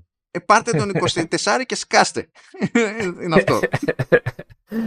Ναι, γιατί πολλοί ίσως κρατιούνται, ξέρεις, ε, λένε θα βγάλουν και θα βγάλουν 27, ξέρω εγώ, οπότε να μην πάρουμε το 24 να, και, και φοβάται απλό ότι θα μείνει πίσω, ξέρω. Σαν Γι' αυτό στην παρουσίαση έλεγε 24 ίντσες σε καλά 4,5 και είναι ότι πρέπει είτε προέρχεστε από τις 21 είτε από τις 27 σε προηγούμενους iMac. Αλλά είδε ότι ούτε αυτό ε, ε, δεν έπιασε, ούτε αυτό έπιασε τέλος πάντων και κάνει και δήλωση και λέει ναι δεν έρχεται 27 iMac με Apple Silicon, deal with it. Πάντως, ε, δεν ξέρω, έχεις δει από κοντά τον 24 το παλιό, έτσι, το, ναι. το 21. Είναι κουκλί κι αυτός, έτσι. Είναι κουκλί. Και η οθόνη του είναι φοβερή. Τον είδα πρόσφατα και λέω: OK, okay, να ήταν λίγο μεγαλύτερη αυτή η οθόνη, ρε παιδί μου. Δεν ξέρω πώς θα το εκλάβει οποιοσδήποτε, αλλά σε αυτό, σε αυτούς τους iMac, έτσι, αυτοί οι iMac μου αρέσουν περισσότερο από πίσω παρά από μπρος. ναι, εντάξει, είναι τα λευκά περιθώρια που εμένα δεν με ξενερώνουν, αλλά πέρα από αυτό, είναι όμορφα μηχανήματα, εντάξει, ό,τι και να λες. Εντάξει, είναι. είναι. Ε, αυτό, ένα για iMac και άλλο ένα είναι ότι ο iMac με M3 έχει άλλο DAC πλέον και υποστηρίζει ε, νομούμε Digital Analog Converter για ήχο και υποστηρίζει ε, μεγαλύτερης αντίστασης ε, ακουστικά. Πράγμα που σημαίνει ότι με ακουστικά που είναι φτιαγμένα την παλεύουν σε τέτοια σενάρια ε, αν και αν ακολουθούν τη γραμμή των MacBook Pro γιατί το ξεκινήσαν από πιο νωρίς αυτό με MacBook Pro ναι μεν υποστηρίζουν πιο μυστήρια ακουστικά αλλά αυτό δεν σημαίνει ότι υποστηρίζουν, μπορούν να οδηγήσουν με το κύκλο ενίσχυσης που έχουν και τα πιο μυστήρια αυτού του είδους ακουστικά που κυκλοφορούν εκεί έξω. Υπάρχει ένα όριο, αλλά τέλος πάντων. Ε, αν κάποιος έχει ένα θεωρητικό καημό για πράγματα έτσι σε τέτοιο lossless και high-res audio κτλ. Τώρα ο iMac με, τα, με ακουστικά που την παλεύουν για κάτι τέτοιο είναι και αυτός λύση μέσα σε όλα τέλος πάντων. Μπορεί. Θα υποστηρίζεις και το MacBook Air που πήρα. Ωραία. Θα πάρω ακουστικά τέτοια. Ναι, για πάρε, για πήγαινε να δεις. Μή, μήπως θα πάρω άλλο ένα MacBook Air καλύτερα. Παιδιά, μιλάμε τώρα για μια κατηγορία ακουστικών όπου το group του, του κόσμου που ενδιαφέρεται για τέτοια ακουστικά τίνει προς ακουστικά ανοιχτού τύπου. Τι εννοεί ο ποιητής όταν λέει ακουστικά ανοιχτού τύπου. Έχετε, έχετε σκεφτεί εσείς ότι πάντα θα βάζετε ξέρω εγώ τα ακουστικά τα μεγάλα, τα over ε, και θα καλύπτουν το αυτί σας και θα κόβουν όσο ήχο μπορούν από το περιβάλλον. Ε, το ανοιχτού τύπου ε, καλύπτουν το αυτί σας αλλά κατά μία έννοια είναι τρίπια και περνάει όλος ο ήχος από το περιβάλλον μέσα. Γιατί θεωρείτε ότι έτσι ε, αναπνέει και το αυτή, αλλά κατά μία έννοια εντός εισαγωγικών αναπνέει και ο ήχος και έχει διαφορά στο, στην ακουστική; Και όντως, σαν εμπειρία είναι πιο σόι. Αλλά για να απολαύσετε αυτή την εμπειρία, πρέπει να είστε σε μέρος με ησυχία. Παρότι θα φοράτε ακουστικά, πρέπει να είστε σε μέρος με ησυχία. Μιλάμε για αυτό το γκρουπ ατόμων. Ναι. Και υποθέτω ότι αυτή η τρύπα μεταφέρεται και στην τσέπη όταν θέλετε να αγοράσεις, έτσι. Άνετα, αν, δεν τα ρωτάμε αυτά. δηλαδή, όταν φτιάχνει ένα τέτοιο προϊόν που ξέρεις ότι απευθύνεται σχεδόν αποκλειστικά σε άτομα με συγκεκριμένη βλάβη, είναι ευκαιρία να έχεις περιθώριο κέρδους. Έτσι λειτουργεί η δηλαδή, είναι λογικό. Όλοι το ίδιο θα κάναμε. Και εντάξει, προφανώς κάποιοι που δεν θα φτάνουν μέχρι εκεί, αλλά τους ενδιαφέρει το high res πλέον μπορούν να ξέρουν ότι θα τους καλύψουν και τα σύγχρονα MacBook, ακόμη και ο iMac, παρότι υποτίθεται ότι σαν μοντέλα, ξέρεις, δεν προσπαθούν να είναι super fancy κτλ. Τώρα το πόσο καλύτερο είναι το DAC ε, στα σοβαρά, ξέρω εγώ, αλλά τουλάχιστον είναι νέο DAC που σηκώνει άλλες τσακμινιές με τον ήχο. So that's that. Και τώρα μπορούμε να πάμε στα περί επιδόσεων. Λοιπόν, παίζουν δύο τζέρτζελα. Το ένα τζέρτζελο είναι με σημερινή δήλωση που έκανε σε Κινέζο ε, άτομο της Apple που έσκανε κανονικά για συνέντευξη περί 8 GB RAM στο MacBook Pro με M3. Διότι η φάση είναι δεν έχει... Βασική μας γκρίνια είναι αυτή σε ναι. κάθε base model. Ναι, ε, γενικά δεν είναι, δηλαδή δεν το έχουν πάρει όλοι προσωπικά με τα 8 GB στο Air, ξέρω εγώ, αλλά σου λέει, φίλε, μου το βαφτίζει MacBook Pro. Ε, αν, ε, πλέον, δηλαδή, ναι, μπορώ να πάρω 14 MacBook Pro που να είναι κάτω από τα 2.000 ευρώ αλλά το προηγούμενο MacBook Pro που ήταν 13 δεν έκανε, δεν ξεκινούσε από τα είπα ευρώ, δολάρια τέλος πάντων. Δεν ξεκινούσε από τα 1600 που ξεκινάει το καινούριο, ξεκινούσε από τα 1300. Οπότε με πηγαίνεις από τα 1300-1600, ναι, καλύτερη οθόνη, περισσότερες θέσεις κτλ. OK, okay, όλα. Και ούτε σε αυτά τα λεφτά δεν κάνεις τον κόπο να μου πεις τέλος πάντων κομμάτια να γίνει, βάζω 16. Ε, φίλε, τι λες, ε, ε, εμένα με ενοχλεί πιο πολύ η απάντηση στην ερώτηση παρά το, η κίνηση που έχουν κάνει. Έτσι, δηλαδή... Ε, ναι, λοιπόν, η, η, απάντηση είναι μαγική, διότι είναι κατά το ήμιση σωστή και κατά το ήμιση τραγέλαφος. Μπούρδα. Μπούρδα. Ε, είναι, είναι η κλασική προσέγγιση Apple αυτή. Δηλαδή δεν θα σου πει μια διανόητη παπάντζα for no reason. Δηλαδή θα, θα, θα, θα την μπλέξει με κάτι που στέκει. Ώστε, ε, και ελπίζει μετά το σύνολο να βγαίνει επαρκώς λογικοφανές. Λοιπόν, λέει το, το άτομο εδώ ότι από άποψη συμπεριφοράς στην πράξη, στη χρήση, ένα σύστημα με Apple Silicon με 8 GB RAM ε, συμπεριφέρεται σαν ε, Windows Laptop με 16 GB RAM ή Windows PC με 16 GB RAM. Σαν εμπειρία χρήσης, το λέει έτσι.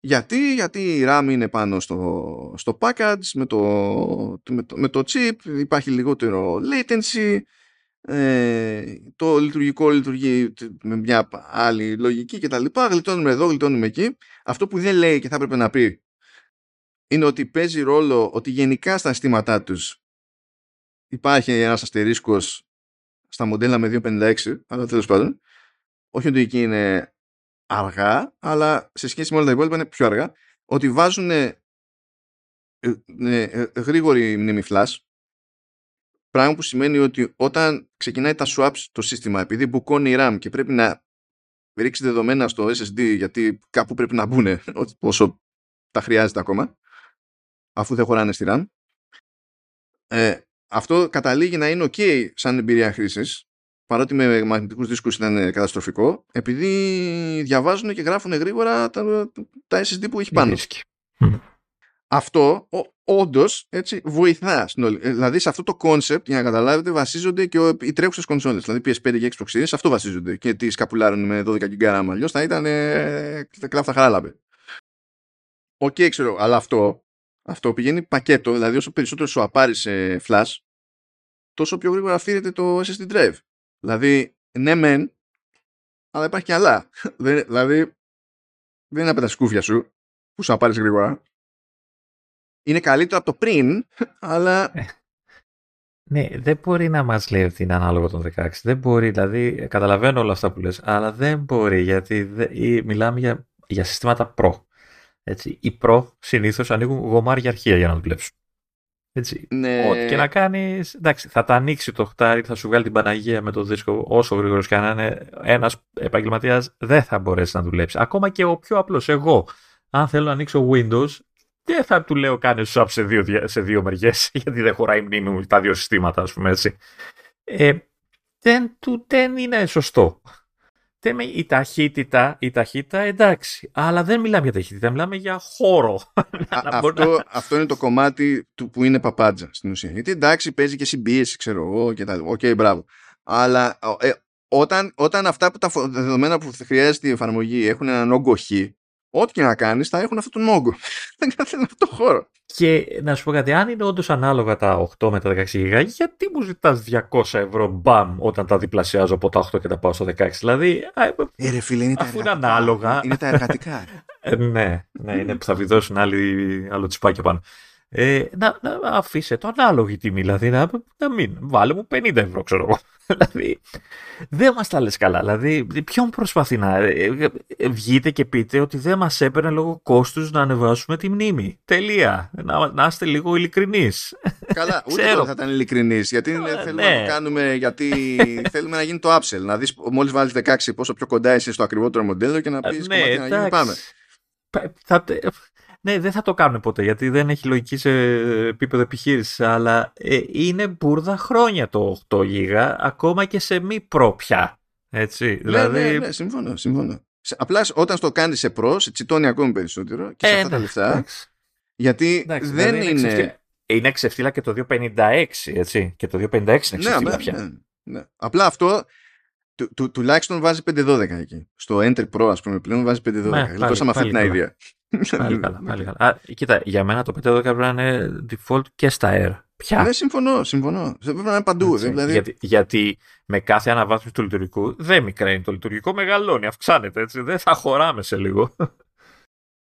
Οπότε δεν, δεν, δεν καταλαβαίνω με ποια λογική ας πούμε θεωρείς και cool να κάνει αυτή τη δήλωση. Δηλαδή θα μπορούσε να πει όλα τα άλλα, όλα τα άλλα που έχουν να κάνουν με αρχιτεκτονική και ότι ξέρω εγώ υπάρχει σημα... θα μπορούσε να σου πει και το άλλο ότι εμείς βλέπουμε στατιστικά χρήσης και ξέρουμε ρε παιδί μου ότι υπάρχει από αυτούς που συνήθως στρέφονται σε ένα τέτοιο μοντέλο οι ανάγκες είναι ξέρω εγώ χ και ψ και στη, στην τριπτική τους πλειοψηφία ξέρω εγώ εξυπηρετούνται επαρκώς από αυτό. Θα μπορούσε να σου πει κάτι τέτοιο και δεν θα μπορούσες να πεις καν λες ψέματα γιατί δεν έχεις τρόπο να ξέρεις τα, τα, στατιστικά που έχουν αυτοί.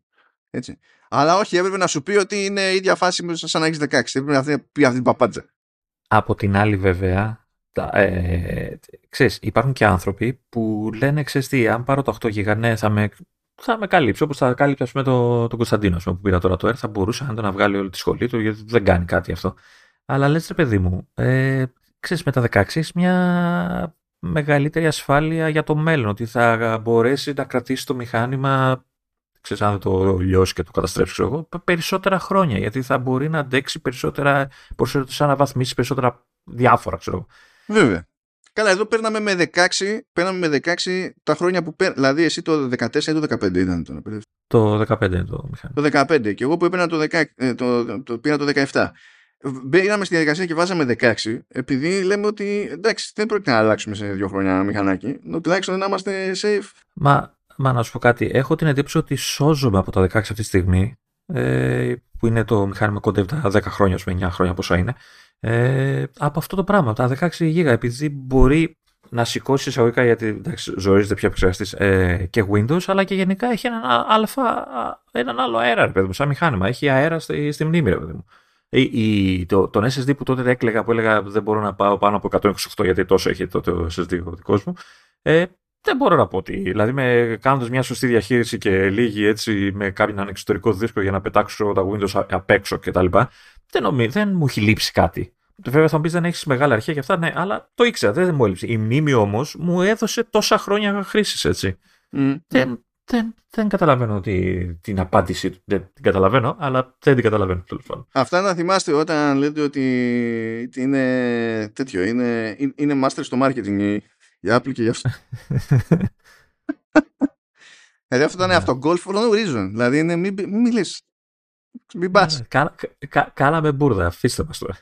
Πες, δηλαδή, άστο να σε ρωτήσει, μα γιατί 8 GB σε μοντέλο που λέει Pro και ξεκινάει από τα τελευταία και πες πες κονσέρβα. Είμαστε πάρα πολύ ευχαριστημένοι με, με το Apple Silicon. πες αυτό, πες random. Πες, πες αγόρασα στην κόρη μου ένα γραφείο φοβερό ξύλο. Φοβερή επιλογή ξύλο. αυτό. Ε, εδώ, εδώ είναι ξεφυλά και το 250, αυτό που κάνει με τα, με τα SSD των 256 που είναι με ένα τιμάκι, ας το πούμε, ένα τσιπάκι πούμε, και δεν, έχει, δεν είναι RAID και δεν τρέχουν όσο τρέχουν οι υπόλοιποι. Και αυτό ξεφύλλα είναι. Εντάξει, απλά είπαμε αυτό που το γλιτώσαμε δεν υφίσταται στα Pro. Αυτή την, την, την κόψαν αυτή την ιδέα. Δεν υφίσταται στα Pro. Εντάξει, αλλά γενικά όμως και αυτό ξεφύλλα. Ακόμα και και για ένα χρόνο που, ε, που υπήρξε και ακόμα και στα air που υπάρχει ακόμα, είναι ξεφύλλα και αυτό, ρε παιδί μου. Εντάξει, δεν, δεν είναι ε, μηχανήματα που δεν επιτρέπονται τέτοιες τσιπιές. Γιατί δεν δίνεις λίγα λεφτά. Δεν μπορεί να το καταλάβει, μπορεί να έχεις όλα τα δίκαια με το μέρος, ότι είναι ακριβά τα τσιπάκια και δεν ξέρω εγώ τι. Μα δεν είναι, δεν είναι. Είμαστε και σε, χρονιά, είναι, είμαστε και σε χρονιά που SSD και, και RAM έχουν πέσει σε τιμές. Δεν είναι αυτό το πρόβλημά τους. Το πρόβλημά τους είναι ότι επειδή έχουν ανέβει άλλες τιμές, επειδή οι επεξεργαστές τους είναι ακριβότεροι, γιατί όλα έχουν ακριβήνει και τους ανέβασε οι τιμές και η TSMC και τα, τα λοιπά, θέλουν να κρατήσουν περιθώριο. Οπότε σου λέει, γλιτώνουμε από κάποια εξαρτήματα σε κόστος, αλλά επειδή μας σκίζουν άλλα που ανεβαίνουν, θα κρατήσουμε αυτό το ζύγι για να πιάσουμε αυτό το περιθώριο. Είναι τόσο, τόσο απλό, δεν είναι επιστήμη. Αλλά δεν μπορούν να το πούνε αυτό προφανώς. Ναι, ούτε εσύ στη θέση τους θα το έλεγες. Αλλά γιατί βγαίνεις και λες αυτό το πράγμα. το πεις, Μην το πεις το ρηπάδι. Άρα ναι. Και πάμε τώρα για να πούμε ότι κλείνουμε ε, στην περίπτωση του M3 Pro. Έχει πέσει μια ξενέρα με τον M3 Pro που την καταλαβαίνω και ταυτόχρονα δεν συμφωνώ ιδιαίτερα. Αν θυμάστε, είχαμε πει ότι έχει παίξει άλλη λογική στον M3 Pro φέτος, από εκεί που συνήθως ήταν ε, ε, σαν Max, δηλαδή ε, ο M2 Pro και ο M1 Pro ήταν σαν M2 Max και M1 Max με κάτι δαγκωματιές γύρω-γύρω. Εντάξει, εγώ, εγώ το είχα πάντα στο μυαλό μου ότι ήταν σχεδόν δύο επί ο, ο M, ξέρω εγώ. Όχι, δεν ήταν. Στο είπα και την προηγούμενη φορά. Δεν ήταν ποτέ δύο επί.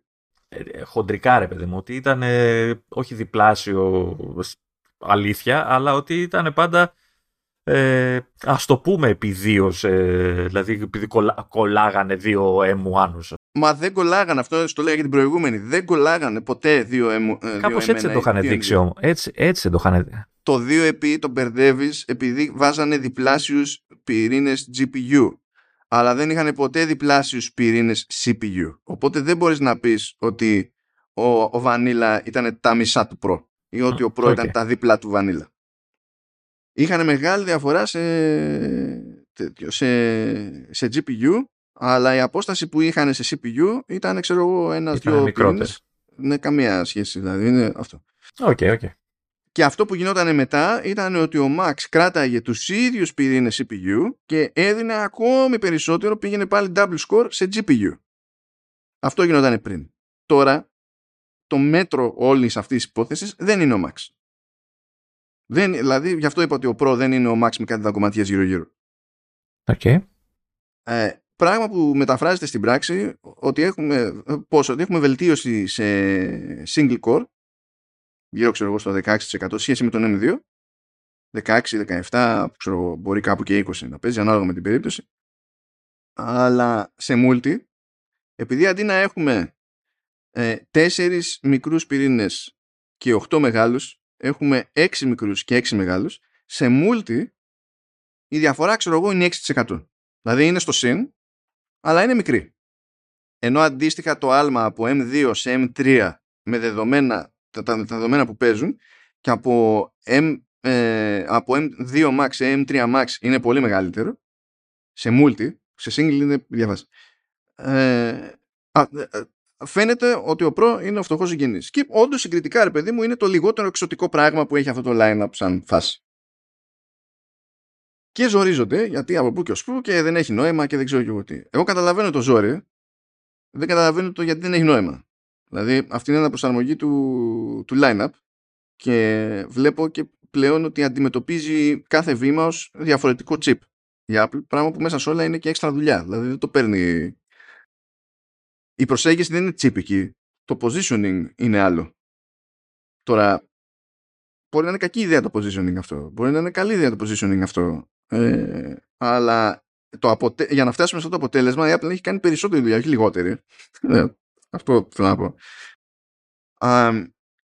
τώρα, πιο, πιο συγκεκριμένα να το πάω, γιατί προσπαθούσα να βρω ένα νόημα, ρε παιδί μου. Επειδή πριν είχαμε αυτό το μπούσουλα, ότι ο Pro είναι σαν Max με τη μισή GPU. Τι μπούσουλα σηκώνει να έχουμε τώρα και τι σημαίνει αυτό γενικά για τη λογική της Apple. Και ο... δεν ξέρω αν θα ισχύει του χρόνου αυτό, έτσι. Μπορεί να ξαναλλάξει γνώμη. Αλλά όσα έχουν τα πράγματα τώρα στο, σε M3,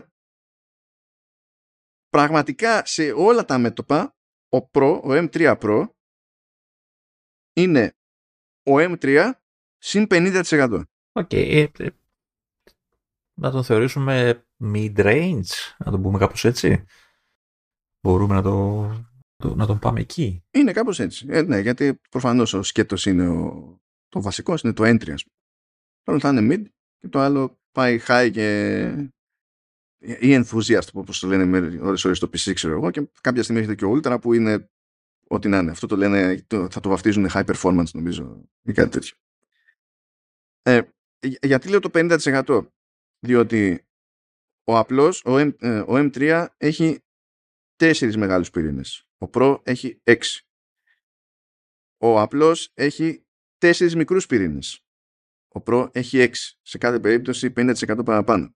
Το bandwidth της, της μνήμης που στους προηγούμενους Pro ήταν 200 GB το δευτερόλεπτο. Τώρα είναι 150. Έχουμε πτώση εκεί. Που τελείως τυχαία το 150 ε, έρχεται σε, δηλαδή, σε αντίθεση με τα 100 του απλού. Και εκεί η απόσταση είναι 50% πάνω. Δηλαδή, ο Pro πλέον είναι, ε, έρχεται με σπρώξιμο του απλού αντί με κόψιμο του Max. Σαν design. Ναι. Αυτό θέλω να πω. Okay. Ναι, ναι. Δηλαδή αντί να πηγαίνουν στον Max και να του λένε τώρα θα κάνεις δίαιτα, πηγαίνουν στον απλό και λένε φάει κάτι παραπάνω μου, μου ταιριάζει αυτή η λογική η αλήθεια και νομίζω ότι είναι ο πιο εύκολος τρόπος να το οριοθετήσεις, παιδί μου. Δηλαδή και αν ε, ε, δεν, ε, νομίζω δεν υπάρχει, δεν έχω σκεφτεί πιο απλό τρόπο να εξηγήσω σε κάποιον με τη μία τη διαφορά ανάμεσα σε Pro και μη Pro. Δηλαδή του λες ότι ό,τι είναι ο απλός, ο Pro είναι 50% καλύτερος. Ε, το οποίο δεν είναι λίγο έτσι, γιατί από ό,τι καταλαβαίνω έπαιξε απογοήτευση και σαν να τον βγάλαν και, ξε, και ξεφύλλα και άχρηστο το σαν τσιπάκι ρε παιδί μου και λες δεν είναι τώρα και πάλι είναι πάνω σε σχέση με τα chipsets που στην τελική βγήκαν τον Ιανουάριο. Δηλαδή ο M2 Pro βγήκε τον Ιανουάριο ο M3 Pro βγήκε τώρα. Ε, ναι το άλμα δεν είναι μεγάλο σε multicore. Είναι, είναι, είναι μικρό και σε διάφορες εργασίες θα είναι και ανύπαρκτο τέλος πάντων ανάλογα με το τι κάνει ο καθένας okay αλλά αυτό δεν σημαίνει ότι ξαφνικά σάπισε το τσίπ, Δηλαδή, μην το ξεφτυλίζουμε. Καταρχάς, έχει, έχει ε, δύο παραπάνω, είπαμε, πυρήνες ε, μικρούς, 6 και 6. Από 4, πώς, ναι. αυτό από μόνο του δίνει ενίσχυση σε μεσό επίπεδο εργασίε, έτσι, για όχι τελείως για ξέρεις, χρήστες που είναι ξέρω, μια εργασία ή ένα κείμενο, αλλά ούτε και για βιντεάδες. Είναι για αυτούς που κάνουν, ξέρεις, ούτε πολύ βαριά, ούτε πολύ ελαφριά πράγματα και ταυτόχρονα θέλουν και, ένα, και έναν αέρα που λέγαμε και πριν για, ξέρεις, για πιο μελλοντική χρήση. Και δίνει και καλύτερη αυτονομία σε αυτά τα μοντέλα, δηλαδή σε σχέση με τα ε, προηγούμενά τους. Βασικά θα πω, θα πω αυτό που είπα και την προηγούμενη φορά, ότι ξέρεις, περισσότεροι μικροί πυρήνες ε, πιο σαφής, πιο γρήγορη, μάλλον πιο γρήγορες επιδόσεις σε καθημερινές λειτουργίες, παιδί μου, χρήσης, έτσι, δηλαδή γιατί είναι και τα τσιπάκια αυτά που ε, ας το πούμε διστάζουν να ανεβάσουν τους υψηλούς πυρήνες με το καλημέρα, έτσι να τους ενεργοποιήσουν. Οπότε αυτοί που κινούνται σε φυσιολογικά επίπεδα, ούτε τελείως απλά πράγματα, αλλά ούτε και τελείως τεχνικά και περίεργα και βαριά και δεν ξέρω τι, ε, θα δουν, πιστεύω, με αρκετή βελτίωση λόγω των έξτρα ε, μικρών πυρήνων. Ναι, γενικά νομίζω ότι από τα διαφορετικά που παίζουν, τα, ε, από τις τρεις επιλογές αυτές σε chips, καλά, Ultra έτσι κι αλλιώς τώρα είναι άλλο καπέλο και δεν υφίσταται ακόμη, αλλά είναι ούτως ή άλλως άλλο καπέλο. Με τον M3 Pro, όπου και να τον βάλετε, ε, όπου και να φτάσει αυτό το, το chip, θα είναι εκείνο που θα κρατάει πιο μακριά από κάθε άλλο chip το ανέβασμα στροφών στις ψύκτρες. Τώρα προφανώς θα μου πείτε ναι, αλλά το Mac Air δεν έχει ψύκτρες. Ε, ε, ε, ναι, εντάξει. Ε, προφανώς. OK, okay, μπράβο. Γιατί έχει τέτοιο. Για τα απλά δεν θα χρειάζεται να απασχολεί τέλος πάντων τους μεγάλους πυρήνες. Θα, θα, χρειάζεται περισσότερο ζόρι για να ενοχληθεί αρκετά ώστε να πει Α βάλω και τους μεγάλους να κάνουμε κάτι. Ναι. Αυτό, αυτό. Νομίζω είναι ε, τώρα δεν θέμα τις τιμές, δηλαδή τι απόσταση έχει από τον Max και τι απόσταση έχει από τον, ε, από τον απλό για να πω ότι είναι ξέρεις, καλή επιλογή για κάποιον που, που θέλει το κάτι της παραπάνω, ρε παιδί μου. Αν αξίζει δηλαδή το jump. Κάτσε, κάτσε, περίμενε. Ε, να σου πω, γιατί κάπου έτυχε να έχω πρόχειρη μια δημοσίευση που έχει όλη την κλιμάκωση του line-up και για να δείτε δηλαδή και πώς βγαίνει η λογική που πλέον υπάρχει λογική στο line-up. Λοιπόν, έχουμε, πιάνω όλο τώρα, όχι μόνο τα προ. Δολάρια, έτσι. Έχουμε πει. Βάλτε ΦΠΑ. Φανταστείτε ότι είναι ευρώ και βάλτε ΦΠΑ. Έχουμε. Ε, έχουμε ένα χιλιάρικο το MacBook Air το 13 με εμένα. Το οποίο εξακολουθεί και είναι εκεί. Ακούνητο. Έχουμε 1100 το 13 με M2. Έχουμε στα 1300 το 15 το Air με M2. Μετά πηγαίνουμε εκεί που είχαμε το ε, σαν step up, όχι στην ίδια τιμή βέβαια, ε, πιο ακριβά, ε, είχαμε το Yalaji το 13, τώρα έχουμε το 14 με M3 που πηγαίνει στα 1600. Με M3 Pro έχουμε 2.000 το 14, 2.500 το 16. Αυτό δεν σημαίνει ότι δεν έχουν καμία άλλη διαφορά στο spec. Λέμε τώρα ότι έστω ότι πηγαίνουμε με πρώτη επιλογή το chip, ας πούμε, που, από πού ξεκινάμε. Και στην περίπτωση των Max έχουμε 3.200 το 14 και 3.500 δολάρια το, το 16. Δηλαδή η κλιμάκωση είναι πολύ πιο μαλή και λογική. Γιατί πριν, αν θυμάστε, είχαμε το Yalaji το 13 το MacBook που ήταν χειρότερο σαν σύξερο σε διάφορα επίπεδα και έπεφτε ακριβώς η ίδια λεφτά με το 15 το MacBook Air. Και το κοίταζες και έλεγες τι τούτ. Εγώ βλέπω και τις ελληνικές τιμές και νομίζω ότι το, το M3, το 14 έτσι, ε, με Pro, το πρώτο που, ε, από αυτά που έρχονται στην Ελλάδα τουλάχιστον που, τα έτοιμα, ε, δεν είναι κακή πρόταση. Ε, εντάξει, Ακούγεται ακριβώς 2.630, 29. Μα είναι ακριβό, είναι, δεν είναι λίγο. Είναι, ναι, ναι, ναι. Είναι, είναι με το ΦΠΑ βέβαια αυτό, έτσι. Ε, αλλά ε, είναι, είναι το Pro, είναι 10 πύρινο, 14 GPU ε, και έχει και 18 μνήμη και 512 SSD. Δηλαδή αυτά που θα θέλαμε στο να ξεκινάει, όχι 18 αλλά 16, να ξεκινάει ένα σύστημα πιο απλό, ε, τα παίρνεις με το Pro, το οποίο ναι, κοστίζει αρκετά, αλλά είναι ok σαν spec γενικότερα. Ναι, βασικά το, η λιγότερη RAM που μπορείτε να πάρετε με M3 Pro πλέον είναι 18 GB. Αυτή δεν μπορείτε να πάρετε λιγότερη RAM. Είναι, είναι 18. Και αν πάτε στο ταβάνι που σηκώνει ο Pro που είναι 36, πιάνει και εκεί το, το 50% σχέση ξέρεις, με, το, με, το, με τον M3. Γιατί το ταβάνι στον M3 είναι 24 και στον M3 Pro είναι 36, που είναι ακριβώς 50% πάνω.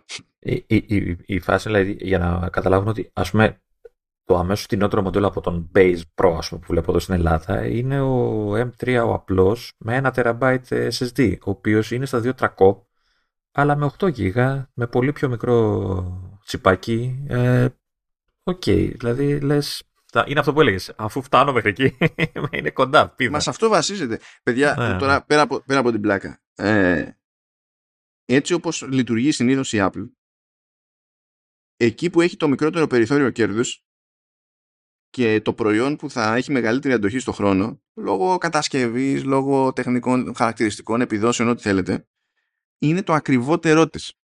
Όσο πάτε πιο κάτω, τόσο πιο πολύ κατά αναλογία πονάτε για κάθε μονάδα, τι να το πω, ε, ικανοποίησης, επίδοσης που αγοράζετε και, και τα λοιπά. Δηλαδή δείτε και τι γίνεται και με τα τηλέφωνα. Δηλαδή με τα, με τα Pro και Pro Max. Εκεί πέρα, σε σχέση με τα, το, το απλό και το Plus, λιγότερα φράγκα βγάζει η Apple. Και ας είναι ακριβότερα. Α ας πούμε, κοίτα τώρα, πες ότι δεν θες να πας να δώσεις για Pro, για τσιπάκι Pro εννοώ, έτσι. Αλλά θες να πάρεις το 1 TB και αυτά, ε, είπαμε, 2.300, έτσι, καλά δεν θυμάμαι. Ε, έτσι και πεις ότι ξέρεις τα 8 GB δεν μου φτάνουν και πάω 16 ε, πας κατευθείαν στα 2,5, 2,540. Ε, ο Pro με 18 και παραπάνω SSD και παραπάνω CPU είναι ένα ούτε κατοστάρικο πάνω. Ναι, μα είναι, ε, είναι, είναι, είναι, είναι στο κατοστάρικο. Και λες, είναι απλά επίτηδες. Ναι. Το, δηλαδή, μόλις φτάσεις εκεί, λες, φέρε το άλλο να τελειώνει. ε, ναι, μα. Ναι. Αυτό, αυτό είναι. Μα νομίζω ότι όπως υπήρχε και το γυαλατζή, έτσι υπάρχει και το MacBook Pro με τον M3 τέλος πάντων. Υπάρχει, επειδή ξέρω εγώ, θα αγοράζεται μαζικά από ξέρω εγώ, επιχειρήσεις ως, ως business laptop, όχι ως pro laptop έτσι όπως το αντιλαμβανόμαστε εμείς. Δηλαδή θα πάει ο άλλος να κάνει καμιά υπερδουλειά, θα το έχει και καλά ως business laptop ή κάτι τέτοιο. Είναι αυτά που τα, τα, τα αγοράζουν μαζικά οι επιχειρήσεις και τα δίνουν στους... Ε, ναι, και θέλουμε να υπάρχει μια σοβαρότητα να φαινόμαστε λίγο cool, οπότε θέλουμε να αποφύγουμε το air όχι επειδή είναι μούφα, αλλά επειδή έχουμε ένα image. Δηλαδή, ακούγονται γελία αυτά, αλλά ανάλογα με το είδος της εταιρείας παίζει ρόλο. Είναι με την ίδια λογική που θα δουλεύει κάποιος φαρμακευτική και επειδή εμείς εδώ είμαστε φαρμακευτικοί, φυσικά πρέπει όλοι οι υπάλληλοι μας να έχουν iPhone. Να. Δεν έχουν iPhone επειδή δεν μπορούν να κάνουν δουλειά αλλιώς. αλλά έχουν iPhone επειδή θέλει η εταιρεία να φαίνεται ότι αυτοί είναι μούρες και όλοι έχουν iPhone. Μην το ψάχνετε δηλαδή. Είναι... Και άμα όλο αυτό σας ακούγεται παρά, ε, παράλογο, δεν ξέρω ε, που ζείτε και δεν κάνετε χάζι με το ποια είναι η λογική ε, στην αγορά αυτοκινήτου συνήθως. δεν, θέλει, δεν θέλει και πολύ. Να σου πω έτσι όπως πάσαμε δεν θα, δεν θα πούμε τα αστεία και θέλω να τα, να τα ακούσω κι αυτά. Τε, λοιπόν, κοίτα, δεν θα τα πούμε τα, τα αστεία. Ε... Είδα εγώ micro LED και λέω δεν μπορεί, θα γκρινιάξει. εντάξει, μπορώ και την άλλη φορά. Δεν είναι... Καλά, εντάξει. εντάξει. Ε, γιατί εντάξει, έχουμε, κοντεύουμε εδώ το, το διωράκι, είμαστε μια ανάσα από το διώρο και δεν έχει έρθει ακόμα το, το MacBook Pro μου. Οπότε... ναι, αλλά ξεκινήσαμε νωρίς, ωραία, εντάξει. Από, το, από την στιγμή που θα μου πεις ήρθε το MacBook Pro, θα ξεκινάμε μία ώρα το, το βράδυ, να ξέρεις. Εσύ πώς θα το αντιμετωπίσεις αυτό, δεν ξέρω να μου πεις. Ε, κοίτα, θα ξεκινάμε. Εγώ δεν θα μιλάω πολύ, θα κοιμάμαι εκεί κάπου κοντά στο μικρόφωνο, ε, θα μιλάς εσύ. θα κρατήσουμε τα αστεία για άλλη φορά. Εντάξει θα το καταφέρουμε. Πέρασε καλά, Λεωνίδα. Ξεχάστηκες που δεν έχεις ακόμα τηλέφωνο. Και δεν έχω και. Ε, έχω λάπτοπ που δεν έχω λάπτοπ όμως. Είναι ακόμα χειρότερο. Θα, θα έχετε χωρίς να έχετε. Θα είναι, θα, θα, είναι σαν να έχετε, αλλά δεν θα έχετε. Είναι αυτό το. αλλά θα σας δείξω εγώ. Θα δείτε τι θα πάθετε. Δεν θα βγάλω λεφτά. Θα δείτε τι θα πάθετε. Θα τα πάρω όλα μαζί. Γεια σου, Εχλαπάτσα. Εχλαπάτσα θα πάρω, αλλά εντάξει. Αυτά σας αφήνουμε και φυσικά τα λέμε κλασικά την άλλη εβδομάδα. Περαστικά.